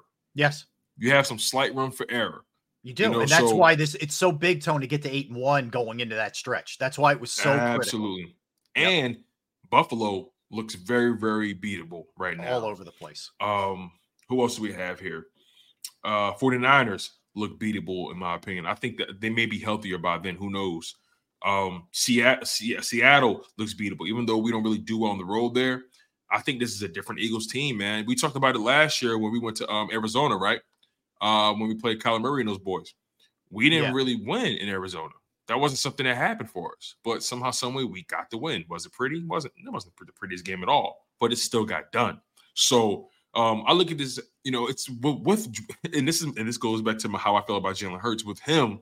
Right. I look at every game as winnable, no matter where they are. Oh, for sure. You know what I mean? Like, and I never felt this way at any point. Maybe outside of that 2017 season with Carson Wentz, but you know, I and maybe this is me just being biased or whatever. I don't know, but Jalen Hurts, he approaches the game in such a way that you have no choice but to respect his game, and you have no choice but to think he can win it. They're so good situationally in third and fourth down, man. You can win a lot of games being great on third and fourth down and having the offensive line and the defensive line that they do. Yeah, I think just Hurts, but it's more of a team thing for me. Like, there isn't a game you go in feeling like the Eagles don't have a chance. Like, I'm pretty sure if here's my guess. I haven't even looked that far ahead. There probably aren't lines out for that far ahead, but I think the Eagles will be the underdog against Kansas City at Kansas City, which, you know, I think so. It's a possibility. It's a possibility. Yeah. I think they will. And I think that at home, they'll be favored against Buffalo. They'll be favored against San Fran. They'll probably be an underdog at Dallas, and they could be an underdog at Seattle. So you could have three games. I disagree right there. I think they may be favored against Seattle. Even though they're on the road, I think they may be slightly favored. I think it depends what Seattle does the next couple of weeks. I think it depends on how they look. But it could be, Tone. I mean, it could go either way. If Seattle continues to, you know, they look bad yesterday. If they trend the wrong way, we'll go into it in a minute because Geno's struggling right now. But if they're trending wrong, then yeah, absolutely. But I think the two, and again, unless Dallas really falls off, which I don't see, I think Dallas plays, I think, the Giants this upcoming week. They're going to kill them. But they'll be underdogs against Dallas and KC for sure. Yep. And when we go to the next segment, I have a question for you that I want you to think on, and you know, we'll answer it in the final segment. I mean, not final, but the next segment here, because we're going to talk about the rest of the NFC East and the rest of the NFL. But you know, we're at that point in the season where I feel like a lot of teams are beginning to separate themselves, right? Yes. Separating the Super Bowl contenders from just the playoff teams. I'm not talking about the bottom feeders right now. No, I know the Super Bowl teams from just playoff teams. Mm-hmm. I want you to sit with that and tell me who do you think has legitimately separated themselves from everyone else in terms of Super Bowl contention versus just being a playoff contender. All right, let's dig into all those things when we come back. We'll keep it rolling with the Eagles and the NFL discussion on this Victory Monday. He is Tone DeShields in for D Gunn. I am Rob Ellis. All right, let's tell you about Pro Action Restoration. You have a home, you have a business, you've experienced the pain, the inconvenience of fire. Say goodbye to your credit card rewards. Greedy corporate mega stores, led by Walmart and Target, are pushing for a law in Congress to take away your hard-earned cash back and travel points to line their pockets. The Durbin Marshall credit card bill would enact harmful credit card routing mandates that would end credit card rewards as we know it. If you love your credit card rewards, tell your lawmakers, hands off my rewards. Tell them to oppose the Durbin Marshall credit card bill. Everybody in your crew identifies as either Big Mac Burger, McNuggets, or McCrispy Sandwich. But you're the Filet-O-Fish Sandwich all day. That crispy fish, that savory tartar sauce, that melty cheese, that pillowy bun. Yeah, you get it. Every time. And if you love the Filet-O-Fish, right now you can catch two of the classics you love for just $6. Limited time only. Price and participation may vary. Cannot be combined with any other offer. Single item at regular price. Ba-da-ba-ba-ba. Smoke, mold damage to your property, you're not really sure who to turn to. I have the folks that you can turn to. That's Pro Action Restoration. They're on call 24 hours, 7 days a week. The beauty is you have something happen at night. You have something happen crazy, on a holiday, a weekend, whatever, a Sunday. You're not really sure who to turn to. Well, they're on call 24 hours, 7 days a week to assist. I can attest to this because I reached out to them on a Saturday and they came out to my parents' house. They fixed the problem. It was really a relief in a lot of ways. Pro Action Restoration is licensed, bonded, fully insured, and they've been serving the tri-state area for more than 2 decades. Pro Action will work in conjunction with your insurance company. So again, water, fire, smoke damage, mold remediation, you name it, they can handle it. Give them a call, 610-623-3760, 610-623-3760, or online at proactionrestoration.com. That's proactionrestoration.com.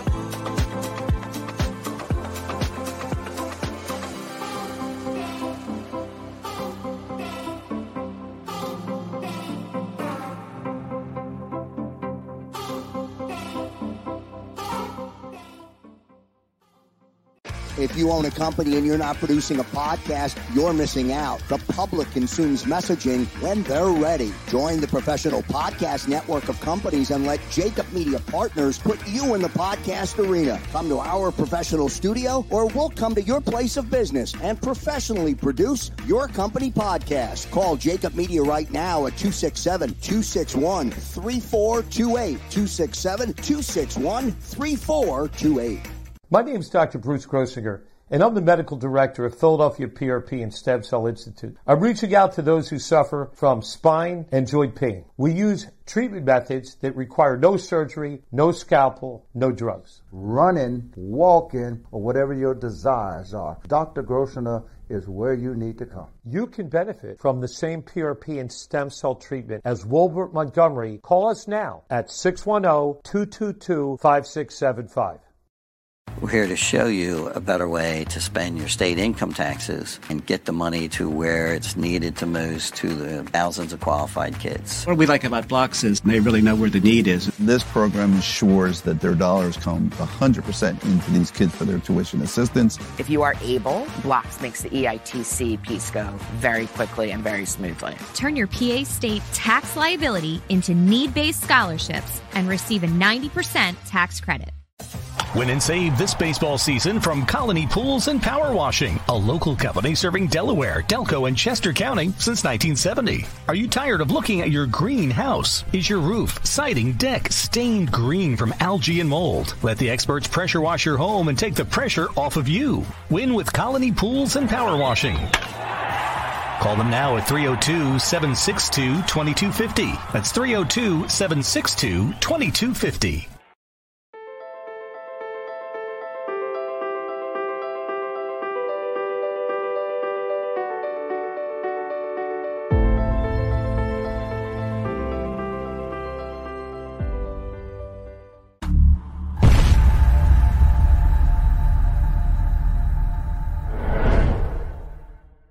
EAGLES, Eagles.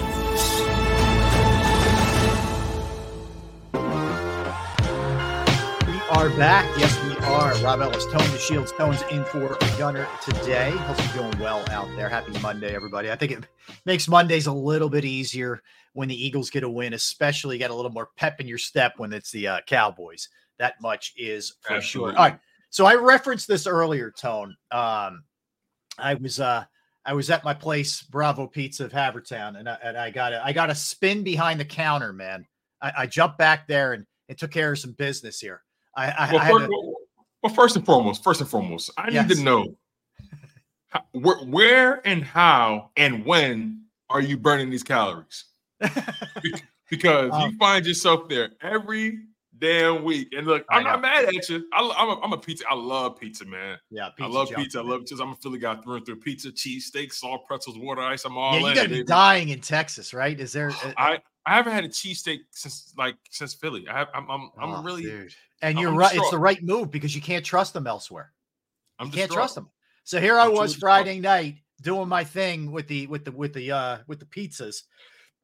I was spinning, man. I was doing everything. So I jumped in there and got it done. And good work out of Alex and the crew, letting me jump behind the counter there and do a little something on a Friday night. So it was fun, man. We had a good time, but it was it's always fun. I love Bravo. The people there are great. They really are. So yeah, man. So, wait, you said your favorite pizza is what I like the upside down. The grandma is the upside down. Yeah. So explain that to me, right? What exactly, how is it? Sauce is on top, the cheese is on the bottom, basically. That makes sense. Interesting. Now, yes. Yeah, it does. But does it taste any different? Yeah, it does. It does. It's if you see, I love good cheese. Don't get me wrong. Yeah, me too. But yeah. I like it. I like the sauce on the top. It gives it more of a flavor to it, and it gives you more kind of a square pizza sort of sense. Like I love the round too, as you see right there. I'm doing my thing, but. Yeah, either way, man. Either way, it's good. Look, to me, there's very little bad. I'm not a pizza snob. Even mediocre pizza to me is good pizza. That's the way I am. But you can't screw around with a cheesesteak. You can't fall under the trap of being out of Philadelphia area and going to a place that says a Philly cheesesteak, or you know it's bad when it says steak and cheese. Don't get it. Yes. Don't those two things. Else. Never trust it when it says steak and cheese. Thank Never you. Trust it when they're on their establishment they call it a Philly cheesesteak. Yes. Never trust it because A, you're not in Philly. Nope. 2, I doubt people even order it in the first. See, the bar is so high for me. But you brought up a good point about the pizza thing, right? You can take that down, by the way. Thank you. enough of me. I'm definitely a pizza guy. Now, real quick before we get back into the sports topics, are you a thick crust guy or a thin crust guy? I'm a thin crust guy. Me too. So I went to Chicago, and I love Chicago. It's a great town, but they're famous. Chicago and Detroit are famous for the thick crust pizza. Okay. That's their specialties. They also do it. It's a big Midwest thing. Like in Indianapolis, they have it as well. Okay. So I'm like, all right, I got to try it. Even though it's not really my cup of tea, I got to try it. There's places around here that make it as well. I won't name who it is, but which I'm not a huge fan. Yeah, I'm a thin crust guy. I like my pizza. I like my pizza with a crunch, I like being able to hear. If a pizza's too doughy, I can't eat it. I agree with you. And the cheese is too runny if it's not cooked properly. The cheese falls right off the slice when you pull it. Yeah, falls off. You know it's not good when you're lifting your slice and the whole cheese just comes. You're like, come on, man, what are we doing here? But I'm the same way. I like it. I like it thin. I like it little. Not, I would say well done, but just cooked the right way. Yeah. I tell them well done just to be safe. I always say well done just to be safe, man. Yeah, you can't go wrong getting it well done. No, make no mistake. But all day, every day. So when I was in Chicago, I'm like, and you say that, they're all insulted, man. I'm like, it's just not my, and it fills you. Like after one slice, I feel like I ate like a loaf of bread. I'm like, ugh, So anyway, I'm thin all day long. Same here. Yep. All right. So a couple things around the NFL. Let's start with the NFC East. Giants have lost Daniel Jones for the rest of the season, Tone. Torn ACL. This is injury to insult. It's official. He's done. Wow. What a disaster. So they're already dealing with Tyrod Taylor's banged up. They had to go to Tommy DeVito yesterday. Stepped in there and played for them. Sounds like a loan shark. It's not a good thing.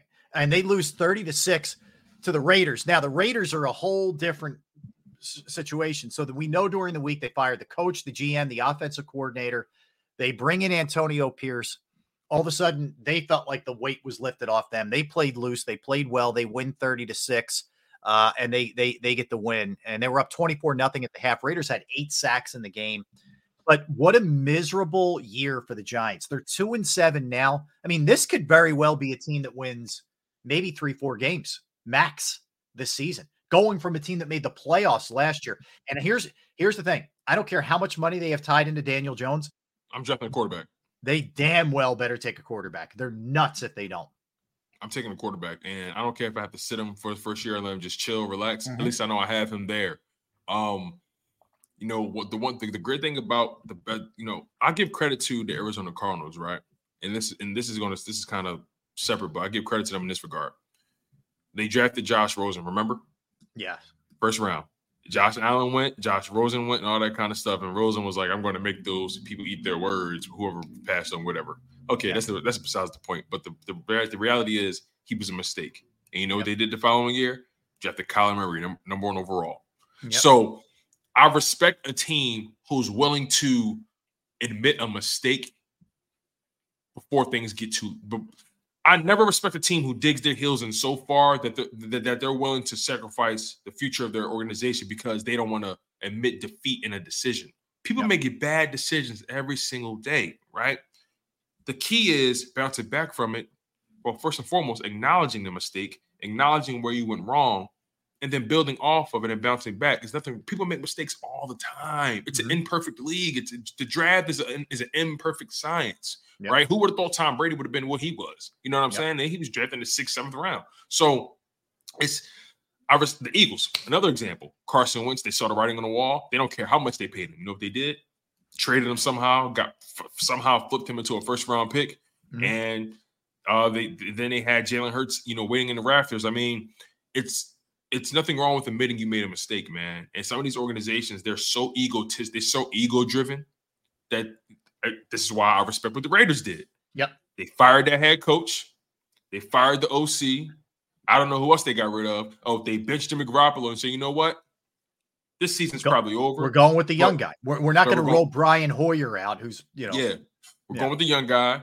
We're going to elevate the guy to interim head coach that everyone feels like is perfectly fit for the situation. And they decided it was Antonio Pierce. Shout out to him, a former linebacker for the New York Giants. Also, just to keep it real, because I'm always going to keep it real on the show, another black coach with an opportunity to potentially have the job long term. We'll see how things turn out for them if this team can, rally around him. But I'm afraid the Raiders are going to make this mistake. Remember, they fired the coach before McDaniels. Remember, they had special teams coach who did a really good job, who actually really stabilized the mess after Gruden. And he came in. He came in on an interim basis for Gruden. Yes. And the team responded to him. Yes. So my fear, as far as the Raiders go, is that they don't follow what the players want in this situation. The players responded to that guy. You got rid of him for some odd reason. You bring in McDaniel. Players don't respond to him. You fire him midseason. Now you got Antonio Pierce up there. Don't make the same mistake twice. Agreed. But here's the problem. That what you're speaking is too much common sense. Mark Davis has very little common sense and has very little ability to decipher who's a good head coaching candidate and who isn't. So here's what I would say to you. If Pierce does a good job, I hope he gets it. He should get it. But with this guy owning them, I wouldn't put anything past him. He can't even decide. He can't even figure out what's a good haircut or not. It's the worst haircut I've ever seen. I mean, right. So again, man, shout out to Antonio Pierce for winning 30-6 against his former organization. It was almost like it was like storybook, right? You get your first opportunity to coach a team, and you end up smacking the team that gave you your first opportunity in the NFL, man. We'll see how. Listen, they're 4-5, right? If they can find a way to go 9-8 on the rest of the season, I'll take that. I'll take it, because you never know how things may shake up, man. You know, in the AFC, man, you never know. If you can go 9-8 with the way things went for your season so far, I'm rolling with that. Yeah, I hear you. All right, so the Raiders win. Giants are a mess. Commanders beat the Patriots 20-17. Howell had another pretty good game. 325 yards passing. He did have an interception, which almost hurt them, but it didn't, because the Commanders get a late interception of their own. They moved to 4-5. I don't think they're any kind of threat, you know, personally. Right. But the other takeaway from this game is what a mess the Patriots are. Patriots are 2-7 this season. I didn't see that coming. I thought they were going to be middling. I thought they were 8-9. They're way worse than that. You know, there was a point where I was saying that, you know, Matt Patricia as the OC last season kind of broke Mac Jones, right? But then part of me was like, well, it's pretty early in his career. He can be salvaged, right? It was only year two. It's just crazy how someone goes from being a Pro Bowler in year one, being considered for Rookie of the Year, because he was a really good rookie. Made it to the playoffs, you know what I mean? It seemed like that they found a quarterback for at least the next 5 to 7 years. You never know how things go in this NFL, but at least they found a guy for the foreseeable future. And you bring in Matt Patricia's the OC. Okay, things don't really go as well, but you're still a middle of the road team. I think they went 8-9 or something like that. What did they go? 7-10? Yeah, it went around there. Yeah. So you say to yourself, okay, mistake at the OC, the quarterback regressed a little bit, but we're going to bring in Bill O'Brien, a guy who's familiar with Mac Jones, a guy who's familiar with working with Tom Brady and Bill Belichick, a guy who's familiar. And then all of a sudden, you still don't see Mac Jones turning the corner. So that begs the question: is Mac Jones the problem?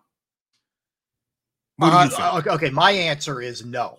So here's my answer. I don't think he's the answer, but I don't think he's the sole problem. I think they need a quarterback, but I think they need a complete overhaul in their drafting, in their pro personnel scouting, the whole nine. I think Belichick, he'll never do this, but I think Belichick, if he stays there, needs a real GM who has input. He can't run the show anymore. He doesn't have Tom Brady to make up for all the mistakes anymore. He just doesn't have it. Brady saved his bacon for a long time, man. Agreed. And then when you think about how they played in that Bills game, how Mac Jones delivered that game-winning drive, I'm like, okay, that's the Mac Jones I remember. Yep. Right? A guy who makes the right decision, doesn't turn the ball over, a guy who's efficient, you know what I'm saying? A guy who knows how to put the ball in his playmaker's hands. That was the Mac Jones I remember. Yep.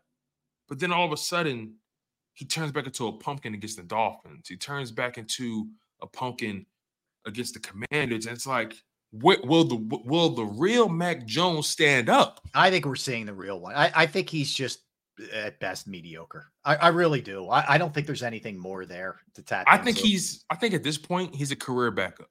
Yeah, and I'll give him a little bit of slightly in his defense. I don't. He has no weapons.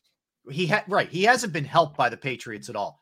The whole, like you said, giving him Patricia and that Joe Judge nonsense last year didn't help him. I don't like his receivers. I haven't liked his receivers the whole time he's been there. So exactly. Agreed. Yeah, like most things, it's a little bit of everything there, but nonetheless, they're cooked. I mean, they're just straight up cooked. They're now done. I will say I do like Kendrick Bourne, but he's not a number one. That's the problem, right? They got a bunch of number threes around him. And number two, I think Kendrick Bourne can be a very solid number two. He has 37 catches on the year on 55 targets, 406 yards. He's a good Robin. 11, four touchdowns, averages 50 yards a game. Right now he's on pace. He's only projected to have 767 yards on the season and 8 touchdowns. But again, those are those are like borderline number two, number three numbers. I like Kendrick Bourne, but beyond Kendrick Bourne, I mean, like Demario Douglas, like really, Devontae Parker has never been the same since the injury history. Juju Smith-Schuster, come on, dude. Like he's a guy who's always been a product of his situation. Yeah, he's great if he's got Mahomes or he's got Roethlisberger when he could still play. I mean, that's or playing next to Antonio Brown. That makes your life a lot easier. So right. Yeah, I agree with you. All right, so let's look at it real quick, standings wise, and where we are, because I want to get into what Josh Dobbs did yesterday, which was crazy. Yeah, right, man, Dobbs. Oh yeah, we'll get there. So here we are, 8-1 Eagles, basically up 2.5 on the Cowboys, who are 5-3 at this point. Eagles have the bye. Cowboys already had their bye. Forget about Washington at 4-5, and certainly forget about the Giants. So that's done. Now you look at the NFC in general, and this is what you would look at playoff wise. Eagles would be the 1 seed right now. Detroit would be the number 2 seed because they have only 2 losses, and they're leading their division. San Fran 5-3, leading the West. I still think they have a run in them, big run in them. New Orleans doesn't scare me in the least. Seattle right now, I'm iffy. Let me put it this way: I think they're good. I think they're a playoff team, but they're iffy talented, on sure. Yeah, what they are exactly. I think the Cowboys are still extremely dangerous. I really do. This will lead us into this one. Major props to the Vikings. Vikings have been dealing with a lot of stuff injury-wise. Kirk Cousins goes down, tears his Achilles, done for the year. Their backup is Nick Mullins, who's on the shelf with a back injury himself, okay? Mm-hmm. They start the kid Taron Hall yesterday, who gets concussion. Josh Dobbs, who they traded for at the trade deadline last Tuesday. He just got there. We're talking, that was 6 days ago, okay? Did not take a rep in practice. Did not even take nothing, okay? Admitted afterwards, he didn't know the names of most of the guys on the offensive side of the ball. He said, look, don't even ask me because I don't know. Well, they said to Kevin O'Connell, the coach, hey, wasn't it real cool that Josh won a game in his hometown? And Kevin O'Connell's like, I'll be honest with you, dude. I didn't even know where the guy's from.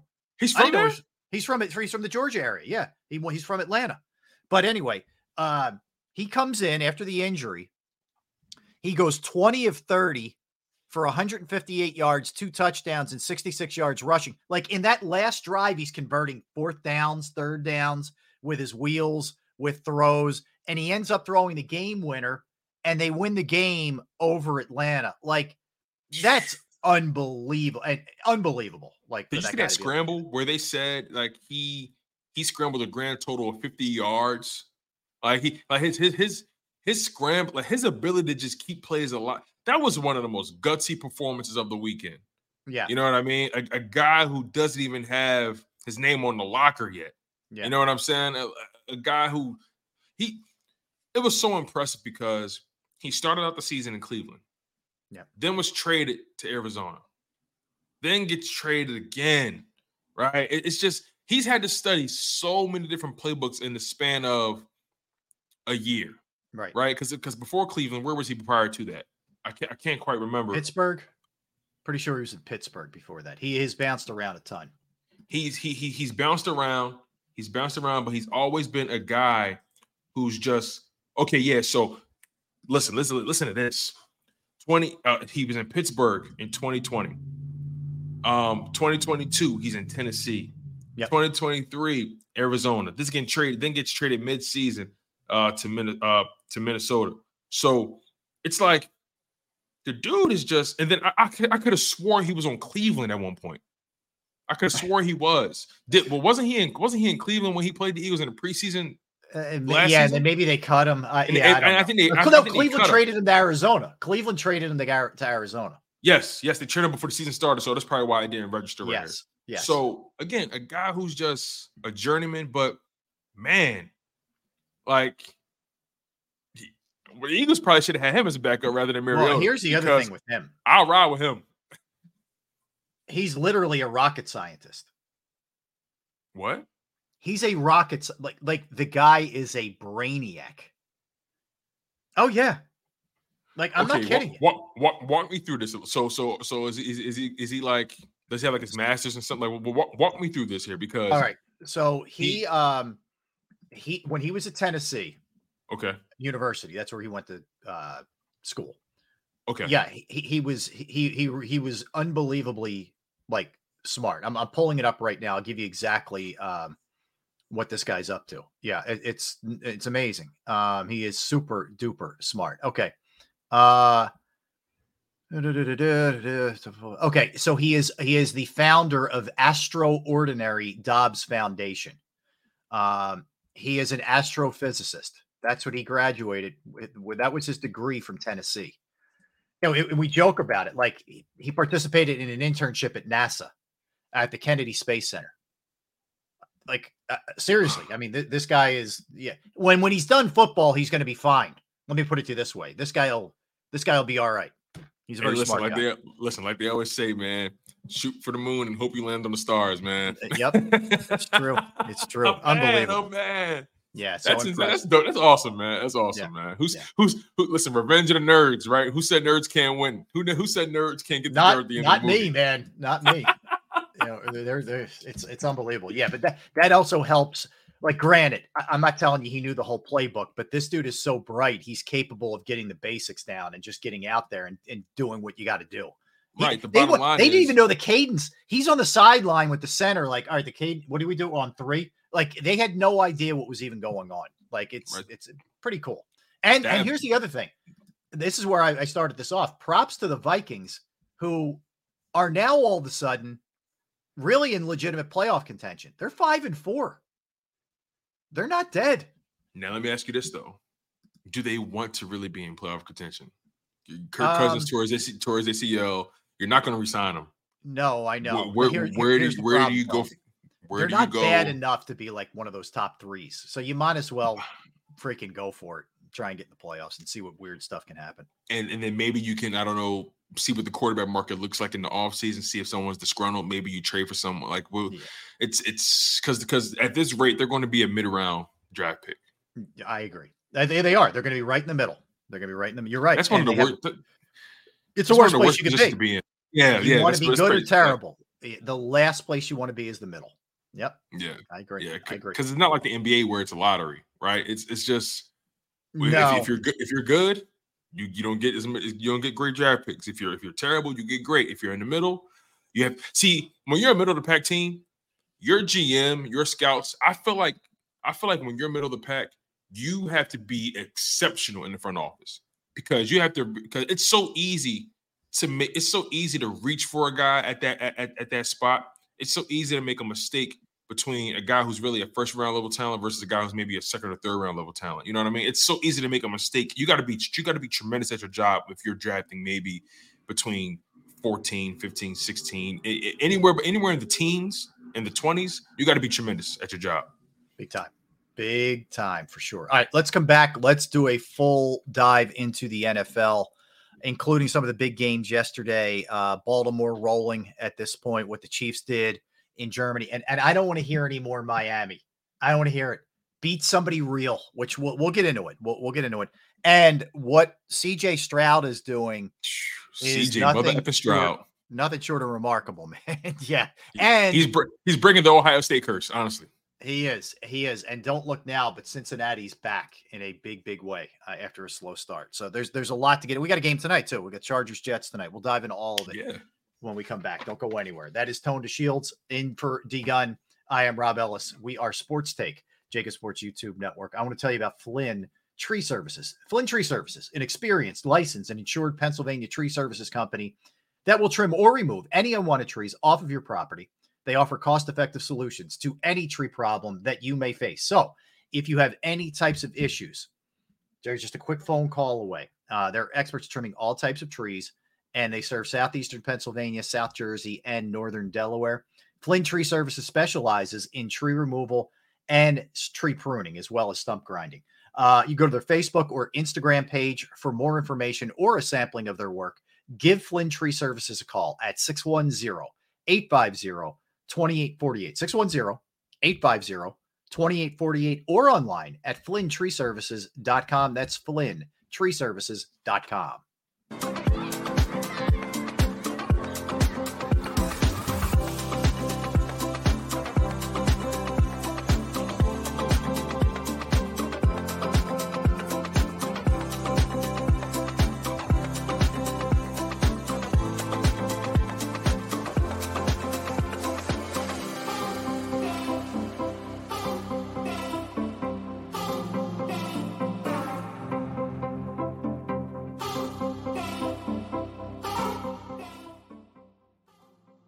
If you own a company and you're not producing a podcast, you're missing out. The public consumes messaging when they're ready. Join the professional podcast network of companies and let JAKIB Media Partners put you in the podcast arena. Come to our professional studio or we'll come to your place of business and professionally produce your company podcast. Call JAKIB Media right now at 267-261-3428. 267-261-3428.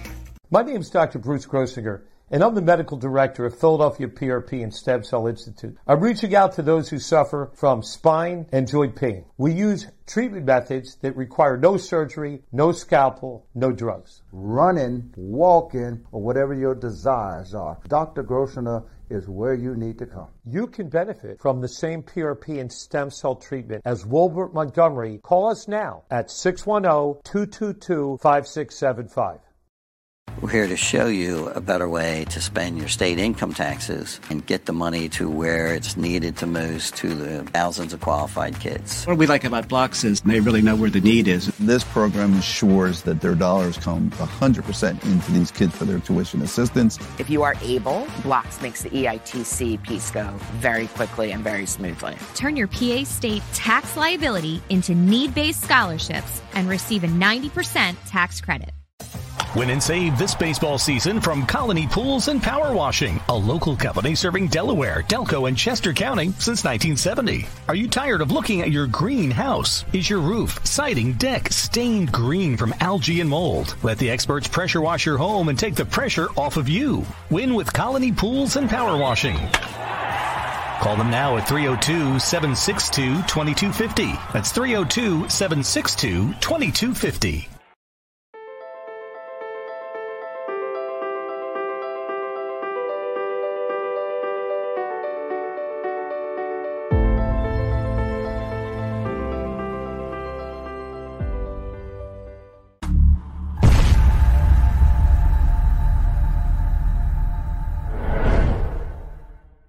E-A-G-L-E-S, Eagles.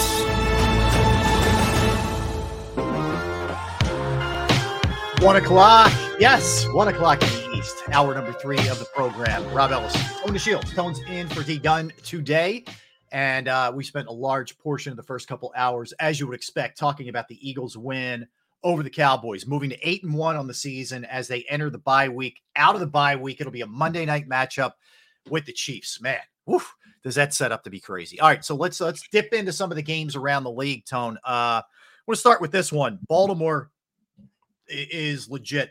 Baltimore's legit. They're scary, man. 4 straight wins for the Ravens. They took care. They smashed. Let's face it. They smashed the Seahawks yesterday, 37-3. Baltimore's defense is nasty. Lamar is playing at a high level right now. If I'm Seattle, I'm a little bit concerned. So over the last 4 games, Tone, for Geno Smith, 6 interceptions and 4 touchdowns. He is trending the wrong way right now for the Seattle Seahawks. Look, Baltimore's been a place where NFC teams have gone to kind of die. You know, you had the Lions going in there and getting beat up by them the previous week. And then, of course, this past week, was Seattle. So there's no crime in losing to them. Or actually, it was 2 weeks ago when they played Detroit. The Arizona game was last week.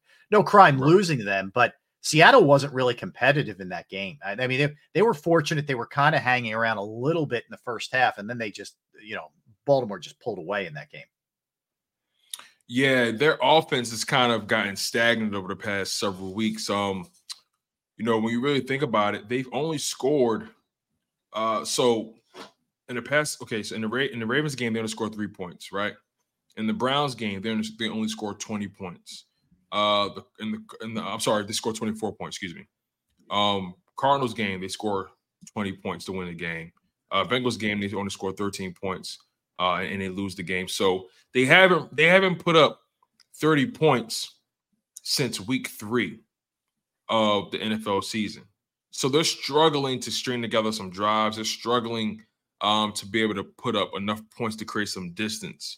It's so funny. The Seahawks are a very talented team. They're talented. And one may argue that they're a quarterback away. Listen, Geno, I think he's doing the best he can with his tool set, you know, his toolkit. And he's obviously not playing as he's nowhere near, in my opinion, he's not as sharp as he was last year. Geno Smith right now, just looking at the numbers, last season he led the league in terms of completion percentage. He was completing 69.8% of his passes. At one point in the season, he was completing above 70%. But last season he completed 69, almost 70% of his passes. Threw for just over 4,200 yards and 30 passing touchdowns and 11 interceptions. This season, through eight games, he's completing 65% of his passes. That's right at league average. He's thrown just over 1,800 passing yards, only 9 touchdowns and 7 interceptions. So he's pretty damn close to eclipsing the amount of interceptions he had last season. Right now, he's only projected to throw just over 3,800 passing yards, 19 passing touchdowns, 15 interceptions. That's a far cry from his season last year. So I think this is more so where he acted. I think this is who he really is, if you ask me. Again, it's better than what he's been in his career. Don't get it twisted. But I think this is actually more on par with who Geno Smith is right now. I tend to agree with you. I think he can be better than he was yesterday for sure. But I think definitely. Yesterday was just woof. It feels like yesterday or last year was sort of more the anomaly right. than anything else with him. But we'll see. I mean, we'll see. It's a couple bad games. He's kind of gone through some of these stretches before. We'll see. But Baltimore, yeah. I would look at it right now in the AFC, Tone. I think Baltimore is the biggest threat to the Chiefs. I mean, if you look at it, there's a couple of teams like some. I said, we'll get to Miami in a minute. I'm not buying Miami. I think what the Jaguars have done is impressive. You know, they've really gotten it together of late. Mm-hmm. But everybody else, you know, like Pittsburgh and Cleveland, I'd say the two greatest threats to the Chiefs, Cincy and Baltimore. They're the two greatest threats, and everybody else is kind of pretenders in the AFC right now. Yeah, man, that AFC North, I don't think it's locked up for anybody. Nothing's easy there. That is just, that's a tough division. The Ravens look great. Don't get it twisted. They look great right now. But, you know, they're 2-1 in the division.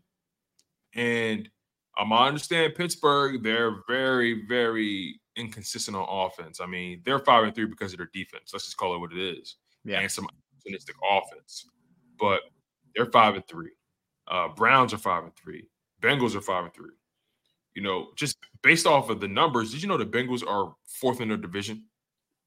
Just based off, right? That's insane, right?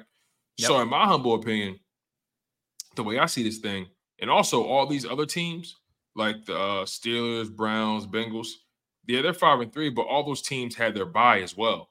The Ravens haven't had their bye yet, so. They played 9 games, whereas the other teams have played 8.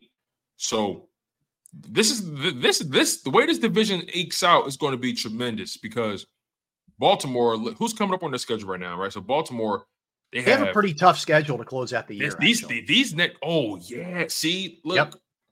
Look, they got the Browns, who just got Deshaun Watson back, right? Yep. And they won. They shut out the Cardinals. I mean, not really a tough feat, but still getting him back is big. Getting him back is huge.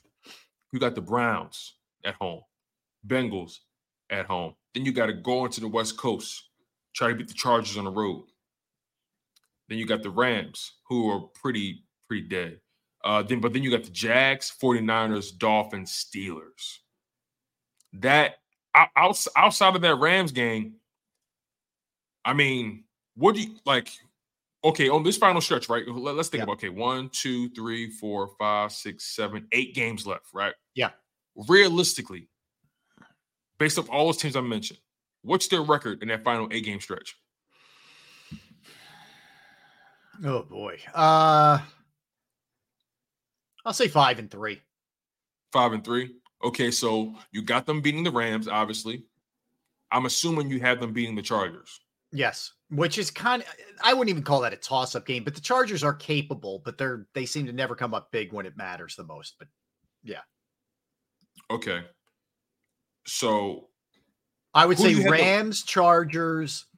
Rams, Chargers. They're going to win. That's two wins. They'll win at home against Pittsburgh. Okay, that's the last game of the season. That's 3 wins. I think they win at home this week against Cleveland. Okay, 4 wins. What's that, 4? That's 4. That leaves 4 games left. I think they win. I think they went home against Miami, too. Okay. That's 5 wins. So you have them losing against the 49ers. You have them losing against the Jags. Both of those games on the road. And I'm assuming you have them, and I assume you have them losing against Cincinnati. Yeah. I'm going to give them one other loss. But if they get to that, I mean, if they get to that 5-3 mark, so they would have, let's see, 3, 4, 5, 6, 7, right? I mean, that's 12. That's 12-5. You know, I think that wins that division. But then the Bengals schedule. Let's look at that really quickly. Okay. The Bengals, they got the Texans. Then they got the Ravens. That'll be a win. It won't be easy, but it'll be a win. Right. They got the Texans, Ravens, Steelers, Jaguars, Colts, Vikings, Steelers, Chiefs, Browns. Ooh, this is going to be a hell of a stretch for the AFC North. Yeah, I have no idea who's going to win this thing, Rob. Like, because the Bengals and the Ravens, they have some very interesting matchups where they have so many toss-up games. Yeah, these two have – they're both pretty challenging schedules right there. And then the Browns, I mean, okay, they got the Ravens, Steelers, Broncos, Rams, Jags, Bears, Texans, Jets. You could probably argue the Browns are the easier stretch, final 8-game stretch. You can make an argument because Texans, Bears, Rams, Broncos, and then Jets. You could probably make an argument for them. Mm-hmm. But, again, man, the way the Browns look sometimes on offense with Deshaun Watson, you never know what you're going to get from him lately. True. And if he can stay healthy, too. Yeah. The AFC North still, in my humble opinion, even with the Ravens playing as well as they are, it's a toss-up. It's really a toss-up. Agreed. All right, so that's interesting, and that will keep us with the Bengals beating the Bills last night. Since he's won 4 straight, I mentioned this to you in our pre-show meeting. So Buffalo hasn't won 2 straight, Tone, since weeks 3 and 4. Wow. So, you know, and some of that is explainable by injury and some of it isn't. You know, it's just they have not played up to, I think, what their standard is and what their hopes were for this year. And by them being so up and down, it's kind of left the door open in that division. Like, yes, the Dolphins are 6-3, but we've seen the Dolphins can't beat good teams. The Jets, who play tonight in a game that they very well could win at home against the Chargers, if they do, they're 5-3. Jets are not out of this thing for the playoffs, and then you know what's going to happen, man. If we're getting towards the end of the year and somehow the Jets sneak in, all we're going to be hearing is Aaron Rodgers hype. That's all we're going to be hearing about him potentially coming back and playing. Absolutely. Guaranteed. Without a shadow of a doubt. You know, this is another division, in my opinion, at least with the top 3 teams, Dolphins, Jets, Bills.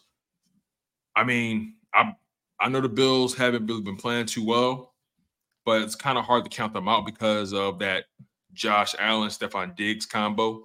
It's kind of hard to just count them out entirely. Yeah. But again, this is going to come down to the final stretch of that schedule, man. I mean, let's kind of do the same thing we did for the AFC North, right? Let's kind of look at what's coming up for the Miami Dolphins. Let's start with them because they lead the division. The Miami Dolphins, next up they have the Raiders, Jets, Commanders, Titans, Jets, Cowboys, Ravens, Bills. Mm-hmm. Mm-hmm. I think they beat the Raiders. I think they beat – see, that's a road game at the Jets, though. I think they can beat the Raiders. They can beat the Jets. They can beat the Commanders. They can beat the Titans. They can beat the Jets. I think they lose to the Cowboys. I think they lose to the Ravens. Yeah. And I think the Bills edged them out in the final game of the season. I think the Miami Dolphins lose their final 3 games of the season. It could be that way. I mean, this thing is wide open in that division. It is very. I am not a believer in Miami. They need to prove it to me. I'm not a believer. Not. Yep. And then the Jets, they got the Chargers tonight. Yep. But then they have Raiders, Bills, Dolphins, Falcons, Texans, Dolphins, Commanders, Browns, Patriots. It's not the hardest schedule in the world. It's not the hardest thing in the world. It's easier than the other two have than the two teams we just talked about. It's easier. Right. And again, no one's saying Zach Wilson is this world beater, but they find a way to win games. Well, their defense is really good. Yeah, I mean, what they need from him is just don't turn it over, man, and you know, keep some drives alive, get Breece Hall the ball a lot, try and get the ball to Garrett Wilson without turning it over. That's all you're asking from him. Just don't kill us. You know, that's all. Yeah, and then the Bills, Broncos, Jets, Eagles, Chiefs, Cowboys, Chargers, Patriots, Dolphins. Yeah. Man, another division that can potentially be a toss-up because of how things may shake out, man. It's going to, again, man, the AFC, by no stretch of the imagination, is locked and loaded. No, that's for sure. All right, I wanted to hit this one. So C.J. Stroud yesterday in the Texans comeback win goes for 470 in the air, 30 of 42 passing, 5 touchdowns, no picks, 147.8 passer rating. He threw the game-winning touchdown with 6 seconds left to march them all the way down the field with under a minute to go. To talk about this is a runaway, it is the ultimate runaway. Like it is, he has smashed and destroyed the other rookie quarterbacks. I mean, you know, it's been a tough go for Bryce Young. Anthony Richardson, it's a shame he got hurt because there were some nice things that we saw from him. Yeah. And Levis had a coming out game, but then kind of came back down to earth a little bit. Right. And that one, in fairness, we got to give him a little bit of time before we make it. Yeah, of course. Yeah. He hasn't really played anything, so we can't really judge him really. So, but Stroud's been spectacular. His touchdown to interception ratio is 14-1 on the season. He's got a 102.9 passer rating. And he's already thrown for over 2,200 yards. I mean, and they're 4-4. I mean, most people didn't think they'd win 4 games this year. And if you look at some of those, if you look at their schedule, there are some games where you say, "Hold on, that should have been they should have beat the Falcons." Yeah, they should have beat the Saints, and they should have beat the Panthers. Yep. If we're being completely honest, they should be on a 1, 2, 3, 4, 5, 6. They should be on a 6-game winning streak. Mm-hmm. They should, but again, the way that Falcons game turned out, the way the Panthers game turned out, they lost those games with their defense being on the field, not the offense. Yeah. The offense got the lead, defense couldn't get a stop. So very easily they could be their 4-4. Man, they should honestly maybe have only three losses on the schedule, really. Yeah, I mean, DeMeco Ryans. They should be 5-3. Yeah, DeMeco Ryans and their front office have done an awesome job because they didn't necessarily go full splashy move. They went solid, good player moves, foundational moves. Yeah, foundational kind of moves. And they, you know, the biggest thing they're not all the way there yet, but they're trying to do a good job protecting C.J. Stroud, which is always critical, obviously. But you know, they're going to be good defensively eventually when they have with a guy like DeMeco Ryans as the head coach. But they're an interesting. I think he's done a great job. I think Shane Steichen's done a really good job with the Colts. You know, they're in every game. They're in every game they play. Yeah, and they're not going to be a playoff team or anything like that. But all things considered, you know, he's rolling with Gardner Minshew, man. There's you know, he doesn't have his starter and Anthony Richardson. He's done a good job, Steichen. He's really shown himself well, I think there. Yeah, when it comes to C.J. Stroud, just going back to him really quickly, mm-hmm. in his rookie season, he's on pace to throw 593 attempts with 368 completions. That's a 62% completion percentage, a little below league average, but he's a rookie. So I'm not even faulting him for the completion percentage. He's still, in my opinion, doing the best he can right now, especially with the weapons he has. He's on pace for 4,824 passing yards and 30 passing touchdowns and only 2 interceptions with 102.9 passer rating on the season. What? That's incredible. If they get this kid a number one, because he has a running back. Right. And oh, yeah, he does. Pierce is good. Yeah. And I feel like his offensive line is serviceable. If he can get, and I like his tight end and Dalton Schultz. If he can get a number one receiver, coupled with the who's the receiver they drafted out of It's not Hyatt, but what's his name? Tank Dell. Tank Dell. I liked him in college. Tank Dell has a nice connection with him. Yeah, Hyatt went to the Giants, but their GM Nick Casario's done a really props to him. You know, he's done a nice job. Yep, hell of a job, man. You know, three receivers had over 100 yards in that game yesterday. No, I mean, geez, he threw for 470, man. Some guys are going to put some yards up, right? It was a hell of a game, man. That kid, awesome. he's actively breaking the Ohio State curse without single-handedly. Single-handedly, man. You got to give credit where credit's due, man. He's done a good job, Young kid is spectacular. So this is a shame. When it rains, it pours on the Vikings here. They traded for Cam Akers earlier in the year, the running back. He tore his Achilles yesterday. He's done for the season. So the hits keep coming, man, on them. It's Did you know bad. He was supposed to be the emergency quarterback if Josh Dobbs went down? No. Why? He probably played in high school or something. Yeah. Right. So Cam Akers goes down. Now you have no quarterbacks left besides Josh Dobbs, and he does what he does. That makes it that much more impressive. That's awesome. Yeah, that is awesome. Well, you saw yesterday their kicker went down, so their running back kicked an extra point. Yeah. I think the same thing happened with the Texans too, right? Because I think their kicker went down too. That's what I'm saying. I'm sorry, I meant the Texans. Yeah. Okay. Cool. Yeah. Because in that game, they didn't even go for kick the field goal. They just kneeled it and said, you know what? They did. Yeah. Yep. Exactly. Now we're gonna take our chances. Yeah. Which is smart. I mean, it could have been a disaster if that's the case. Smart. Yeah. All right. So basically, speaking of Ohio State quarterbacks, we still don't know when we're going to see Justin Fields. Tyson Bagent started again yesterday. I don't think it really matters who starts for the Bears at this point. They're going to get their doors blown off. But he's still trying to come back from a thumb injury. He practiced a little bit last week. He's getting closer, but they won't commit to him, you know, being able to play yet. So they don't really know what's going on with them. They've had just I'll tell you, it's the Giants. If I had to look at it right now, I'd say the Bears, the Giants, New England. Oof. I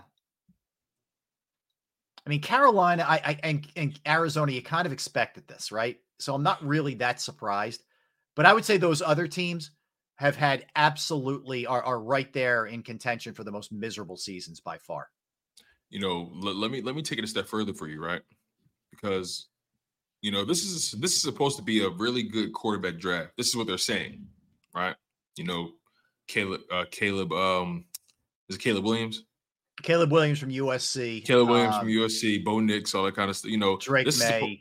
This is supposed to be a good quarterback draft. Yep. Mm-hmm. This is supposed to be a pretty good quarterback draft, right? Yeah. All these teams that are in like the top at least 7 have some decisions to make. Yeah. Arizona, you're going to have there's a chance you have the number 1 overall pick. What do you ride out with Kyler Murray, or do you trade back? What do you do, right? Or do you pick a quarterback? What do you do? The Chicago Bears had the 2nd and 3rd overall pick because the Carolina Panthers traded it to them. You know the sad thing about Carolina? They can't even reap the benefits of being terrible. Right, because they're not going to draft a quarterback. Yeah, exactly. So. But even then, right, if you still had that 2nd overall pick somehow, if you still managed to get Bryce Young and still had your 2nd overall pick, at least you can get him a wide receiver and Marvin Harrison Jr., right? At least you can do that. But they can't have the benefits of being terrible. So then you got Chicago with the number 2 and number 3 overall picks. Will Chicago go for a quarterback? Will they give up on Justin Fields? You never know. Then the New York Giants, they gave Daniel Jones all that money. Do you draft a quarterback, or do you say, no, we're going to continue with the guy we have and try to put some more pieces around him? Maybe Marvin Harrison Jr. What do you do? New England, Mac Jones. I think they go for a quarterback, if I'm being honest. But still, you got to make that decision. Yep. And then the Rams, Matthew Stafford. What do you do? Are you going to draft the quarterback for the future? Or are you going to still rock out Matthew Stafford? Yeah, the problem is they don't have any picks. Then, but they traded everything away. Yeah. But actually, this year they had their 1st round pipick. They do? Okay. Yep. They got a 6th overall this year. It's their 1st one in a long time. I would take a quarterback in a 2nd. And then Green Bay, 7th overall. Draft pick, Jordan Love. You gave him some money, you know, to give him another year or two to really figure it out. But What do you do? Are you going to draft a quarterback? Or are you going to try to see if Jordan Love can figure it out? Tampa Bay, I think they draft the quarterback. Denver, what are you going to do? You're ninth overall. You know what I'm saying? Russell Wilson. They're locked in for a lot of money for Russell Wilson. I hear you. Right. Man. Tennessee, top 10. You drafted a quarterback two straight years in the first three rounds. I mean, what are we doing here, right? So, listen, man, this is going to be a fascinating draft. Oh, without question it is. Yeah, I agree with you. I agree. There's a lot of things that are you have a lot of things going on with teams who are tied in financially. Arizona being like the number one. That because Kyler Murray will not respond well to that. He's not going to look at that and say, "Oh, I'm up for the challenge" or anything like that. I'm telling you, it's going to be bad if they take somebody. I will tell you that. Yep. So Tyler says, which wide receiver went in the first round of the NFL draft? I guess he's talking about last year's draft. There was a run on them. There was a run on them late, if you remember. Because I remember sitting there at, draft night and saying to myself, oh my God, I can't believe, I don't remember it going this far without there being a receiver taken. Then we started getting a couple of them taken late. So you want me to want to run through it? I'll run through it. You have it, Tone? If you don't. Yeah, I got it right here. Yep. Okay. So, all right. In terms of the first wide receiver to come off the board was Jackson Smith-Njigba. Yep, at number that was all the way to 20. There was a run. Yep. There was a run on them. So what happened was everyone started off. They got their quarterbacks, they got their linebackers, their D linemen, O line, all that kind of stuff. And then there was a huge run. It was almost like people were waiting for that first person to make it. It's like, okay, now it's going to start. Yep. Jackson Smith-Njigba went 20th overall to Seattle. Then Quentin Johnson went 21st overall to the Chargers. And then Baltimore drafted Zay Flowers right after that. And then Minnesota drafted Jordan Addison. And that was pretty much the run right there. And right now, man, at least three of those guys. I know Quentin Johnston has had some moments for the Chargers, but right now, Jackson Smith-Njigba, Zay Flowers, and Jordan Addison look like slam dunks for those teams. Yeah, I love Addison. Addison's done a really nice all year, but especially with Jefferson being down, he's done a really nice job. And Zay Flowers has been good too. The only knock on him was his size, but he plays tough. He plays big, plays tough, and for a guy to play the way he's playing, and not having Justin Jefferson. See, he's doing what he's doing without having Justin Jefferson next to him, which tells me that he's actually he's commanding attention and still being productive. Right. So, and that's the difference between guys who are really good, regardless of who they play next to, they're going to still be productive. That was the knock on Juju Smith-Schuster. I'm kind of bouncing back and forth, but Juju Smith playing next to AB, people kind of overhyped him, and I'm like, no. I don't think he's as good as people making him to be. And now we see it. Jordan Addison, man, he's doing it next to nobody, man. Maybe T.J. Hockenson, but, man, he's still doing his thing, man. It's amazing. Yeah, and that's that team's all of a sudden become very kind of interesting to watch, that Minnesota team, that's for sure. All right, so a couple other NFL news and notes. And, again, if you're just tuning in, so two big things. One, Daniel Jones out rest of the season, torn ACL. Not that the Giants were going anywhere anyway, but it just further complicates their quarterback situation. He got his money, man. He ain't tripping. That's true. That is true. So that's the biggie. Unfortunately, from an Eagles standpoint, it is a fractured forearm for Dallas Goedert. Tom Pelissaro reporting from the NFL Network, he'll have surgery as quickly as possible. The hope is it's only 4 to 6 weeks, which would get him back in time for the end of the regular season. Christmas time-ish, somewhere around there. The end of the regular season, get him back, get a couple games under his belt, and then he'll roll into the postseason. As Tone pointed out earlier, he got hurt right around the same time. I think this time frame's a little bit longer for the comeback, but nonetheless, he got hurt right around the same time frame last year and was able to come back. And you remember, had a big Super Bowl. He came back and was still really good. So it could have been worse. We could have got news that this is a season-ending thing. So I'm actually weirdly, I don't know, optimistic that they're getting back at some point. But you are going to miss him big during this Kansas City, Buffalo, Seattle, San Francisco, Dallas stretch. You are going to miss him big time. That's for sure. But, like they say, somebody's got to step up here. So somebody does have to step up. All right, Chargers, Jets tonight. What is your sense of that one, Tone? This game's in New York. Ooh, this is a fascinating matchup because I don't believe in the Los Angeles Chargers in any shape, way, or form. All right. And it's sad because when you look at their team, right, they're very talented. Like, let's really call it what it is, right? You got Justin Herbert at quarterback, Austin Eckler at running back. You have Keenan Allen and Quentin Johnston at wide receiver, two talented guys. They lost Mike Williams for the year, but you still have Keenan Allen and Quentin Johnston, two talented guys. I've always felt like the Chargers were talented at tight end. None of those guys are big names, but they're very productive, in my opinion. I think they're upgraded at tight end. They're good on the offensive line. They're talented on defense with Joey Bosa. And do they still have – where is he? They still got Khalil Mack. You know what I mean? They got Eric Kendricks, in my opinion, who was a good linebacker throughout his career. Derwin James, Asante Samuel Jr. at corner. Yeah, they're talented. Mm-hmm. Yet they find ways to lose games. So I think if I really have to be as exciting as the Jets are at times, I might got to take the Chargers because of the quarterback position. That's really it. Right. I got to go with the Chargers on that. Yeah, fair enough. I can't back Zach Wilson. As much as I believe in their defense, I can't back him in a tough spot. So yeah. I'm going to lean Chargers. Now, if the Jets had Joshua Dobbs, then I might. I might feel different. Exactly. All right, let's come back. We get a bunch of things. Let's dip into the Sixers a little bit here, Tone. They're off to a 4-1 start. They've won 4 straight. They play against a team they should beat tonight again, the Washington Wizards. But dare I say, they are fun to watch. Yes, I know how we all felt about them, but let's talk about that when we get back. We'll dig into the Sixers a little bit. I'll give you some Philly stuff, a bunch of other things that we'll dive into and circle it back to the Eagles as well. He's Tony Shields. I'm Rob Ellis. We are Sports Take, JAKIB Sports YouTube Network. We'll be right back.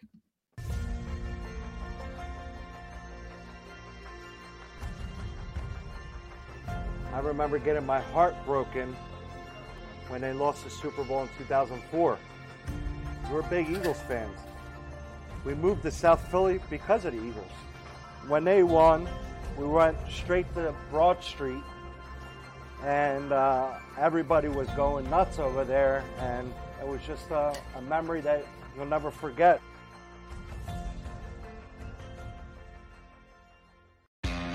Go to get your game on. Go for the beers. Go for the cheers. Go for the hit and the hits. Go for the stakes and the stakes. Go to get your parlay on. Go to get your party on. Go for the scene. Go for the screens. Go for the gallery. Go for the win. Go to Ocean. Visit theoceanac.com to plan your visit. At Pond Lehocky, we've recovered billions of dollars for our clients, and we're confident we can do the same for you. With over 250 years of combined courtroom experience, we've helped over 100,000 injured clients obtain some of the largest settlements in Pennsylvania. One conversation is all it takes to help you and your family get back on track. If you've been injured in an accident, give Pond Lehocky a call. They're carving them up and good play calling along the way. First and goal at the 6.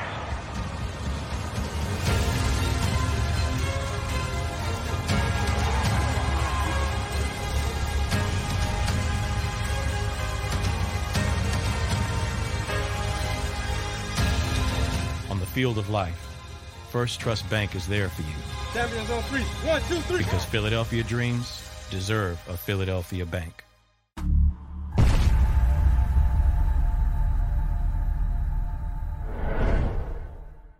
We're here to show you a better way to spend your state income taxes and get the money to where it's needed the most, to the thousands of qualified kids. What we like about BLOCS is they really know where the need is. This program ensures that their dollars come 100% into these kids for their tuition assistance. If you are able, BLOCS makes the EITC piece go very quickly and very smoothly. Turn your PA state tax liability into need-based scholarships and receive a 90% tax credit.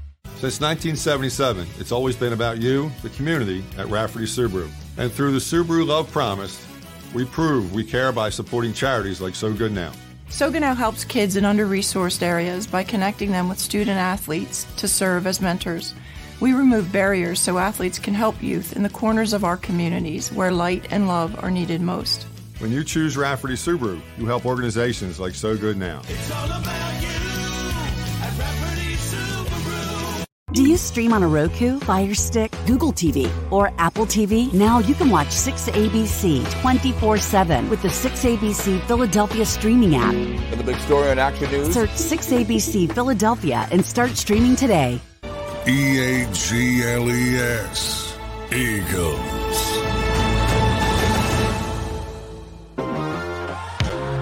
Back, final segment of the show, Sports Take. Let's smash the like if we could, friends. Appreciate it. It's Tone in for D Gunn. I'm Rob, hanging out with you on this Monday. All right, Tone. So a couple things. Zach Wheeler wins the Gold Glove. Sweet, sweet. Yeah, very good. Certainly, very good fielding pitcher. There's no doubt about that. I think had Ranger Suarez not been on the IR a bunch of times this year, think he probably would have won it because he's their best fielding pitcher, but he missed probably too much time. Right. But nonetheless, Wheeler, good for him getting any kind of acknowledgement because the guy's an absolute beast. So he wins the Gold Glove. Free agency has officially started in baseball, and the Phillies have two, big-time decisions to make. One, Aaron Nola. One, Rhys Hoskins. I think they will make a strong effort to try to bring Nola back. That doesn't mean he's coming back. He may get a crazy offer somewhere else. If that's the case, I think the Phillies have a limit. Like they're not just going to, open up the checkbook and say, what do you want? It's not that way.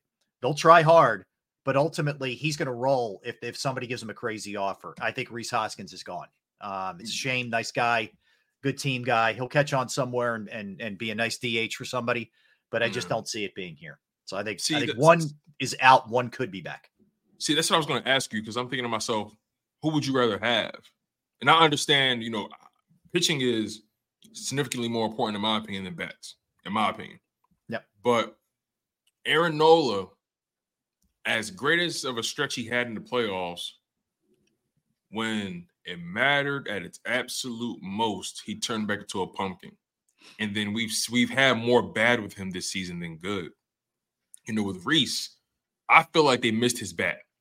I really feel that way. Because he's coming off that injury, his market won't be that vast. Do you think they should make a stronger push for Rhys than they should for Nola? So because of the dynamic that's surrounding Nola and how he plays. I think everything you laid out is fair. I think that they definitely did miss Rhys's bat, especially having some option off the bench. They did miss that. But because he's so limited in the field and because Schwarber's a DH and you can't really put him in the field, it just doesn't work here. So okay. I think he goes somewhere else and he's a DH. And I think that's just probably the way it goes. As far as Nola goes, you're right. I mean, he didn't pitch well in Game 6. No denying that. He did pitch very well towards the end of the year into the playoffs right up until then. I think because Nola is – I don't see him having two straight really bad years, and he's a guy who still, no matter what, eats a lot of innings for you and strikes out a lot of guys. Like they're talking about. Would you say this was his worst, just the season, right? Not playoffs. Would you say this is his worst season of his career? Yeah, he's had like two like this, but he usually bounces back off. I'm saying, including this one, has had two like this. He usually bounces back. The thing that worries me is like they're talking about potentially going after Blake Snell of the Padres. I don't love Blake Snell. He's very good. He's at his best when he's in a free agent year, and he's usually a guy who's out of there by the 5th or 6th inning. He even by today's standards, he doesn't pitch a lot of innings. So I would worry about both of those things if I were the Phillies. I would not make a hard push for Blake Snell. If Nola walks, I'd go after somebody else. I try and make a trade or sign somebody else. I don't love Blake Snell. Blake Snell, all about the money more so. And he's going to get it too. And he's going to get it. And the fact that he can't really take you deep in innings. He's not. Yeah, concerns me. Concerns me big time. Fair enough. All right, let's go to hoops here because the Sixers lost the opener by 1 point to the Bucks and have won 4 straight since then. And I know to some degree, like up until the Suns game, it wasn't the greatest level of competition and they beat the Suns without Booker. And, we could make all the excuses we want. They're playing good basketball. They're playing fun basketball. I think, you know, one of the things that's important in the early going here was a lot of us were so fed up with this team getting bounced in the second round and all the Harden crap and Doc Rivers and all that, that people either checked out or they basically were like, you know what? I don't even want to put myself through the emotional investment of this. I think now with the way they're being coached by Nick Nurse, by the way the ball's moving, what you're seeing on offense, how fun Maxey is, how the other pieces appear to be thriving like Tobias Harris, I 100% have enjoyed watching them play this year. And I'll be locked in on them tonight against Washington. I'm telling you, you do whatever you want. But they're fun to watch. It's worth your time, especially with there not being baseball to watch during the week, in my opinion. You know what stands out to me more than anything, right? Obviously, Maxey and Embiid are doing what they do, but what stands out to me about what they're doing is that they're both averaging just above 6 assists a game. That's, and especially for Embiid, that's fascinating to me. And I believe in Tyrese Maxey's career, if I'm not mistaken, I think that's a career high. I mean, it's only 5 games, but yeah. I think for his career, you know, he's only averaged, let me make sure I got this right, you know, his rookie year, 2 assists, his second season, 4 assists, third season, averaged just over 3 assists. This year, he's averaging almost 7 assists a game. So, and he's averaging 26 points per game. I mean, he only turns the ball over maybe once a game, if maybe right. Like he's such an effective scorer, but he's also smart with the basketball, and he just makes the right basketball play. And like you said it best, right? They're so fun to watch, and it seems like they're generally having fun on the court. I love the way Nick Nurse has them moving around, right? It seems like everybody has an opportunity. It seems like everybody is a threat on the floor. Yeah. Whereas though in Rivers' offense, you kind of knew where the scoring was going to come from. Yeah, I think it's Doc. It was Doc's offense, and I think it was Harden. You know, just taking the air out of the ball a lot. Now with this team, it's moving more. It's moving. Guys are cutting. It's just different. It's just, you know, and they haven't even really worked the other guys into it much. They played a little bit on Saturday, but you know, Batum's back with the team. You know, Covington and KJ Martin and those guys. They're going to work them more in as we go. Maybe starting tonight, but they've been fun. Dare I say to watch? They have. Yeah, they have 4 players averaging 20 or more points per game right now through the first 5 games. Tobias Harris seems like he's functioning pretty well on the offense. I'm curious to see what Tobias Harris' ceiling is in this offense because, with James Harden being here, he kind of turned into a spot-up shooter. Yeah. And I've always felt like Tobias Harris is much better than what his situation has kind of required of him. He's a big body, a very long guy. He can defend. You know, he doesn't have the fastest feet, but his length allows him to defend. Great mid-range game. Can shoot the three no matter where you are. I wish he was a little bit stronger at finishing at the rim, but I think it just comes with him being aggressive. He's not aggressive enough at times, and I think this is an opportunity for him to do so, and I think it flows well with what Nick Nurse is doing. And, you know, again, Embiid averaging almost 30 points a game. You know what I'm saying? Averaging 11 rebounds. Averaging just over 2 blocks a game. You know, they just seem significantly more effective and efficient. Cohesive. And their flow. They look way more cohesive. And, you know, there's something to be said about, you know, how we talk about Jalen Hurts, right? The Jalen Hurts effect, and just guys like playing with him. They like being around him. You know, he's a player's player, you know? Yeah. Tyrese Maxey, same thing, right? Totally. They're two different kinds of people. Maxey's more bubbly, all that kind of stuff. Yes. But, you know, Maxey, he seems like the kind of guy you want to play with, right? Yeah. He's fun to watch. You want to play with him. He's always optimistic. You know what I'm saying? That's the kind of vibe you need in that organization right now. Yeah. Maybe, depending on where Tyrese Maxey continues to take his career, who knows what his ceiling is right now? Because, again, averaging 26 points per game, that might come down a little bit depending, you know, Things level out once you get midway through the season. Sure. But, man, if Tyrese Maxey can continue the way he's playing right now, averaging 38 minutes a game, that may turn the tide in what they may do in free agency in the offseason. That it may turn the tide in what may happen at the trade deadline. It may give Joel Embiid some hope in terms of, okay, maybe I don't need to go anywhere else to win this thing, because I think Tyrese Maxey can ball with the best of them. Maybe not the best defender, but – you can tell he's worked on that pick and roll game. Like, you know, like our guy Keith Pompey said, man, he said you can see he's worked on that pick and roll game, and it's He's efficient, shoots well from the three. Where is he right now at 3-point scoring in terms of just his average? I think right now he's shooting 47%. It's a good percentage. That's a hell of a number. And on top of that, just to put it in perspective, I know I'm kind of rambling a little bit, but just to put it in perspective, man, his rookie year, he shot 30% from the three, right? Not really that good. But then he came back. He got out the lab. His second season, 42% from the three. His third season, 43% from the three. This season through 5 games, 47% from the three. And again, I'm sure that's going to level up, but he's proven that he is a reliable three-point shooter, not just off the spot up, but shooting off the dribble. And that's what makes him so dangerous. His ability to score off the dribble is spectacular. Oh, agreed. And I thought what was really interesting yesterday, it was after Saturday's game. Sorry, not yesterday. But Nick Nurse was pretty critical of him in this sense.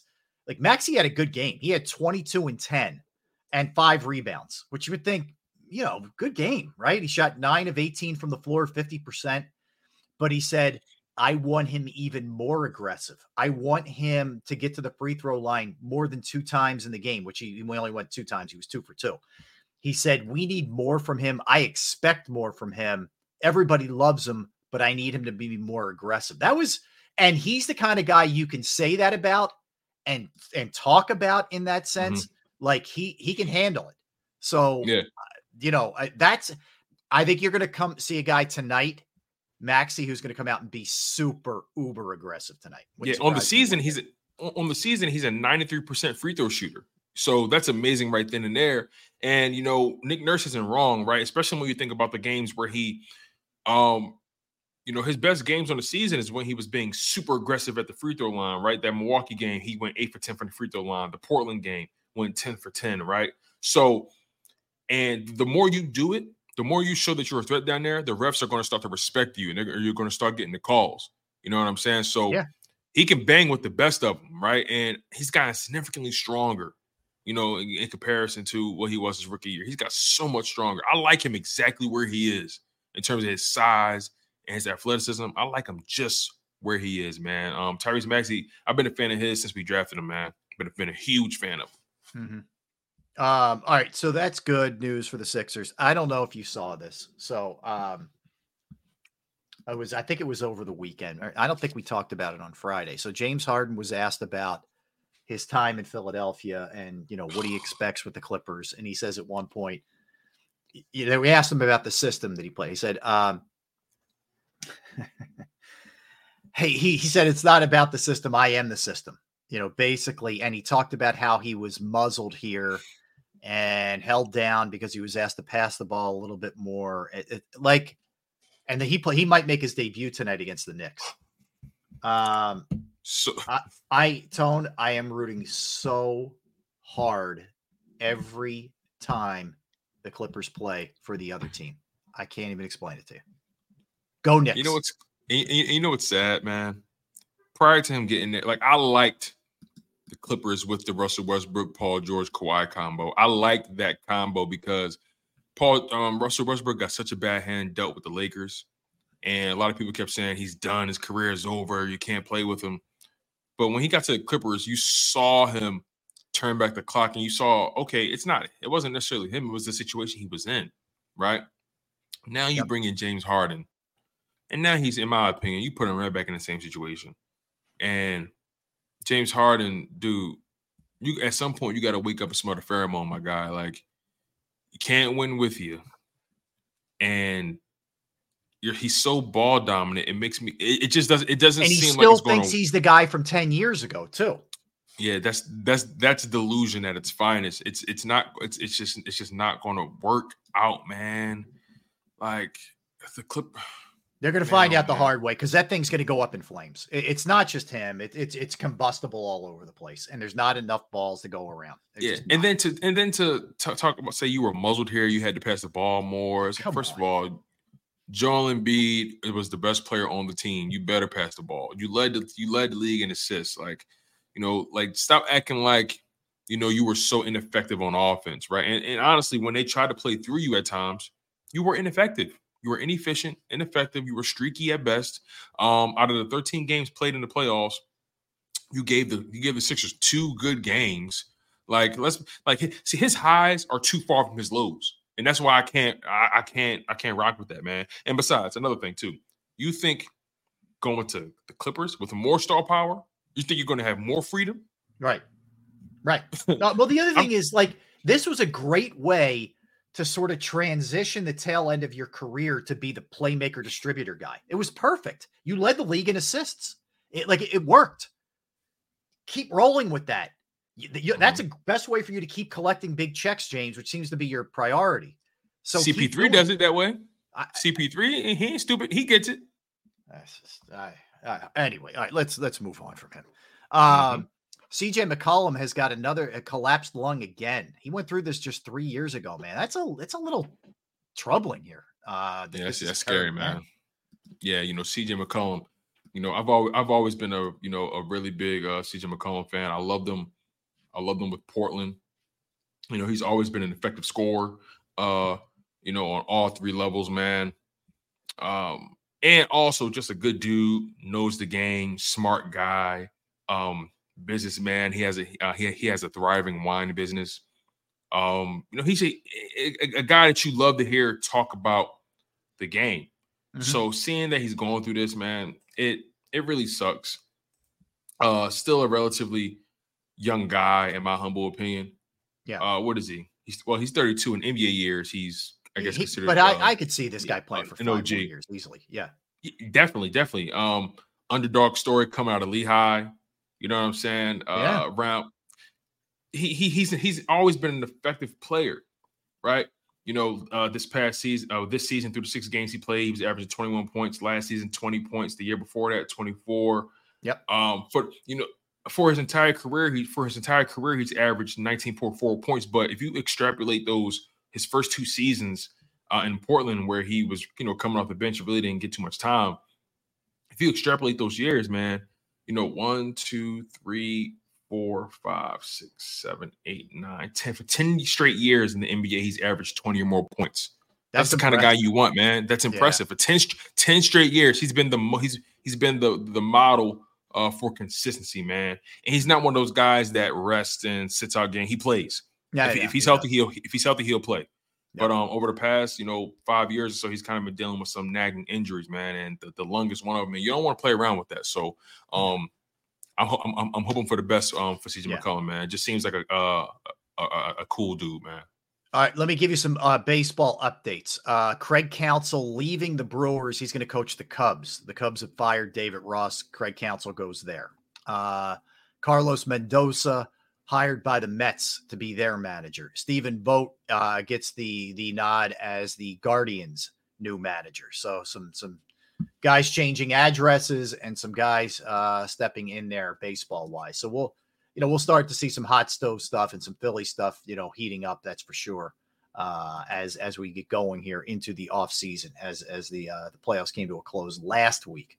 So that's two things baseball wise happening. I wanted to mix in a little bit, Tone, of college football here. Okay, cool. So, let's do it. USC fired their defensive coordinator. They lost 52-42 to Washington. Their defense has been kind of a mess this year. Feels a little bit like a finger-pointing move from Lincoln Riley, but nonetheless, his offense did score 42, and they still lost by 10. So that happened. Colorado's now lost 3 straight and 5 of 6. Before the game Saturday, they I guess demoted Sean Lewis, who was their offensive coordinator / play caller. And you know who they turned to call plays? Pat Shermer, former Eagles offensive coordinator, actually coached a game when Chip Kelly got canned. He did. He former Giants coach too, right? Correct. Yeah. So. I don't know. I think Colorado was an amazing story and start, but the reality is when you don't have the horses in the trenches at the offensive line and the defensive line, eventually it's going to start catching up to you when you start really playing the big boys. And what you're seeing is Shedeur Sanders taking a beating, the offense not being as effective, And, you know, now Dion's, you know, reacting to what's going on here. We're trying to change things up a little bit. Yeah, you know, the reality is, man, you know, he took over a situation that was dead in the water. Right. I mean, completely dead in the water. And he completely shifted the fortune or the optimism of not only that program, but the city of Boulder, that school. He's brought so many eyes, so much attention. To that team. You know, you got to give credit where credit is due, and you know, you got to crawl before you can walk, man. You know, Rome wasn't built in a day. And look, the reality is they're 4-5 right now, and they have struggled. They have struggled in the Pac-12. They're 1-5 in the Pac-12. Mm-hmm. So they've struggled in their conference. The Pac-12 is about to be non-existent anyway, so we're about to see where this thing goes. But overall, man, when you think about where they were last year and where he's brought them now, listen, man, he's trying to literally – it's almost like trying to rebuild the program from the ground up. You know what I'm saying? Like think about, you know, Coach Crocker, what he's doing in Eastern, right? He's trying to build a program from literally dust. It was nothing there. He's literally building from the studs, the foundation, everything. He's putting he's laying the concrete down himself. Kind of similar – you know what's going on in Colorado, man. There was no foundation there, no concrete, no sand. It's just nothing. And he has a lot much more financial backing than Eastern University, of course. But it only can get better from here, right? Yeah. It only can get better, and because of the attention he's bringing to the program, and the reality is NIL is such a huge deal, in this industry, with NIL being as important as it is. And as many eyes that Deion is garnering over there, players are going to want to go there. So I'm willing to bet next year they'll be ranked. I don't know if they'll be top 5, right? Because top 10. it's easier to correct things on the fly quicker now than it was back in the day, without question. But they'll definitely be ranked. They'll be ranked next year for sure. Oh, I think they will too. I would agree with that. The interesting thing is if Shedeur comes out, he's gonna have to replace him, obviously, with a quarterback and that kind of stuff. But we'll see. I don't think he's coming out though. I don't think so. You think he's gonna stay? I think he's gonna stay. He's gonna make a lot of NIL money, and it's not like he's hurting for money anyway, considering his family situation. So we'll see. Right. I mean, the only problem I have no problem with kids staying in. If you want to stay in college and you feel like you're not ready to make that leap yet, man, by all means, stay in. I just worry about football players getting hurt, getting serious injuries. That's my only concern is it would be that. All right, man. It was a lot of fun today, Tone. Great job. Yeah, man. Rob, I appreciate you, man. You made it easy, man. I appreciate you. Hey, man. I love working with you. So I want to thank everybody in the chat. Excellent job. Great points from all of you guys. Want to thank everybody streaming, everybody listening, and we have the National Football Show coming your way next with Dan Silva. By the way, I meant to remind people this, or let people know about this earlier in the show, Tone. Thursday, we're going to have Brian Dawkins on with us. So that's going to be awesome. So we're looking forward to that. Like tomorrow, it's going to be a lot of kind of looking at where the Eagles are at this point and, gauging them with the other teams in the NFC. And then, of course, looking forward to the Chiefs and what that game is going to hold. All right, we got to run. Yeah. Tone, see you tomorrow, my friend. Quick shout out to our guy D Gun, man. We appreciate him, and prayers D Gun, we love you, man. A lot of prayers, a lot of love being sent your way, my guy. Better days are coming. Best believe it. Amen to that. That's for sure. All right, that'll do it for us. We will be back with you tomorrow. Same bat time, same bat channel. Don't go anywhere. National Football Show coming your way. We appreciate it. For Tone, I'm Rob. Take care. Have a great Monday.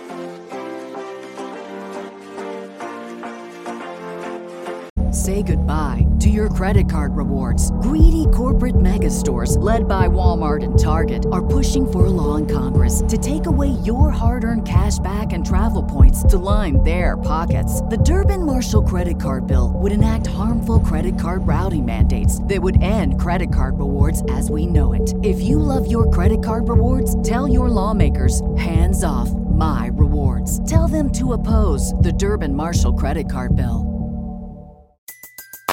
Everybody in your crew identifies as either Big Mac Burger, McNuggets, or McCrispy Sandwich. But you're the Filet-O-Fish Sandwich all day. That crispy fish, that savory tartar sauce, that melty cheese, that pillowy bun. Yeah, you get it. Every time. And if you love the Filet-O-Fish, right now you can catch two of the classics you love for just $6. Limited time only. Price and participation may vary. Cannot be combined with any other offer. Single item at regular price. Ba-da-ba-ba-ba.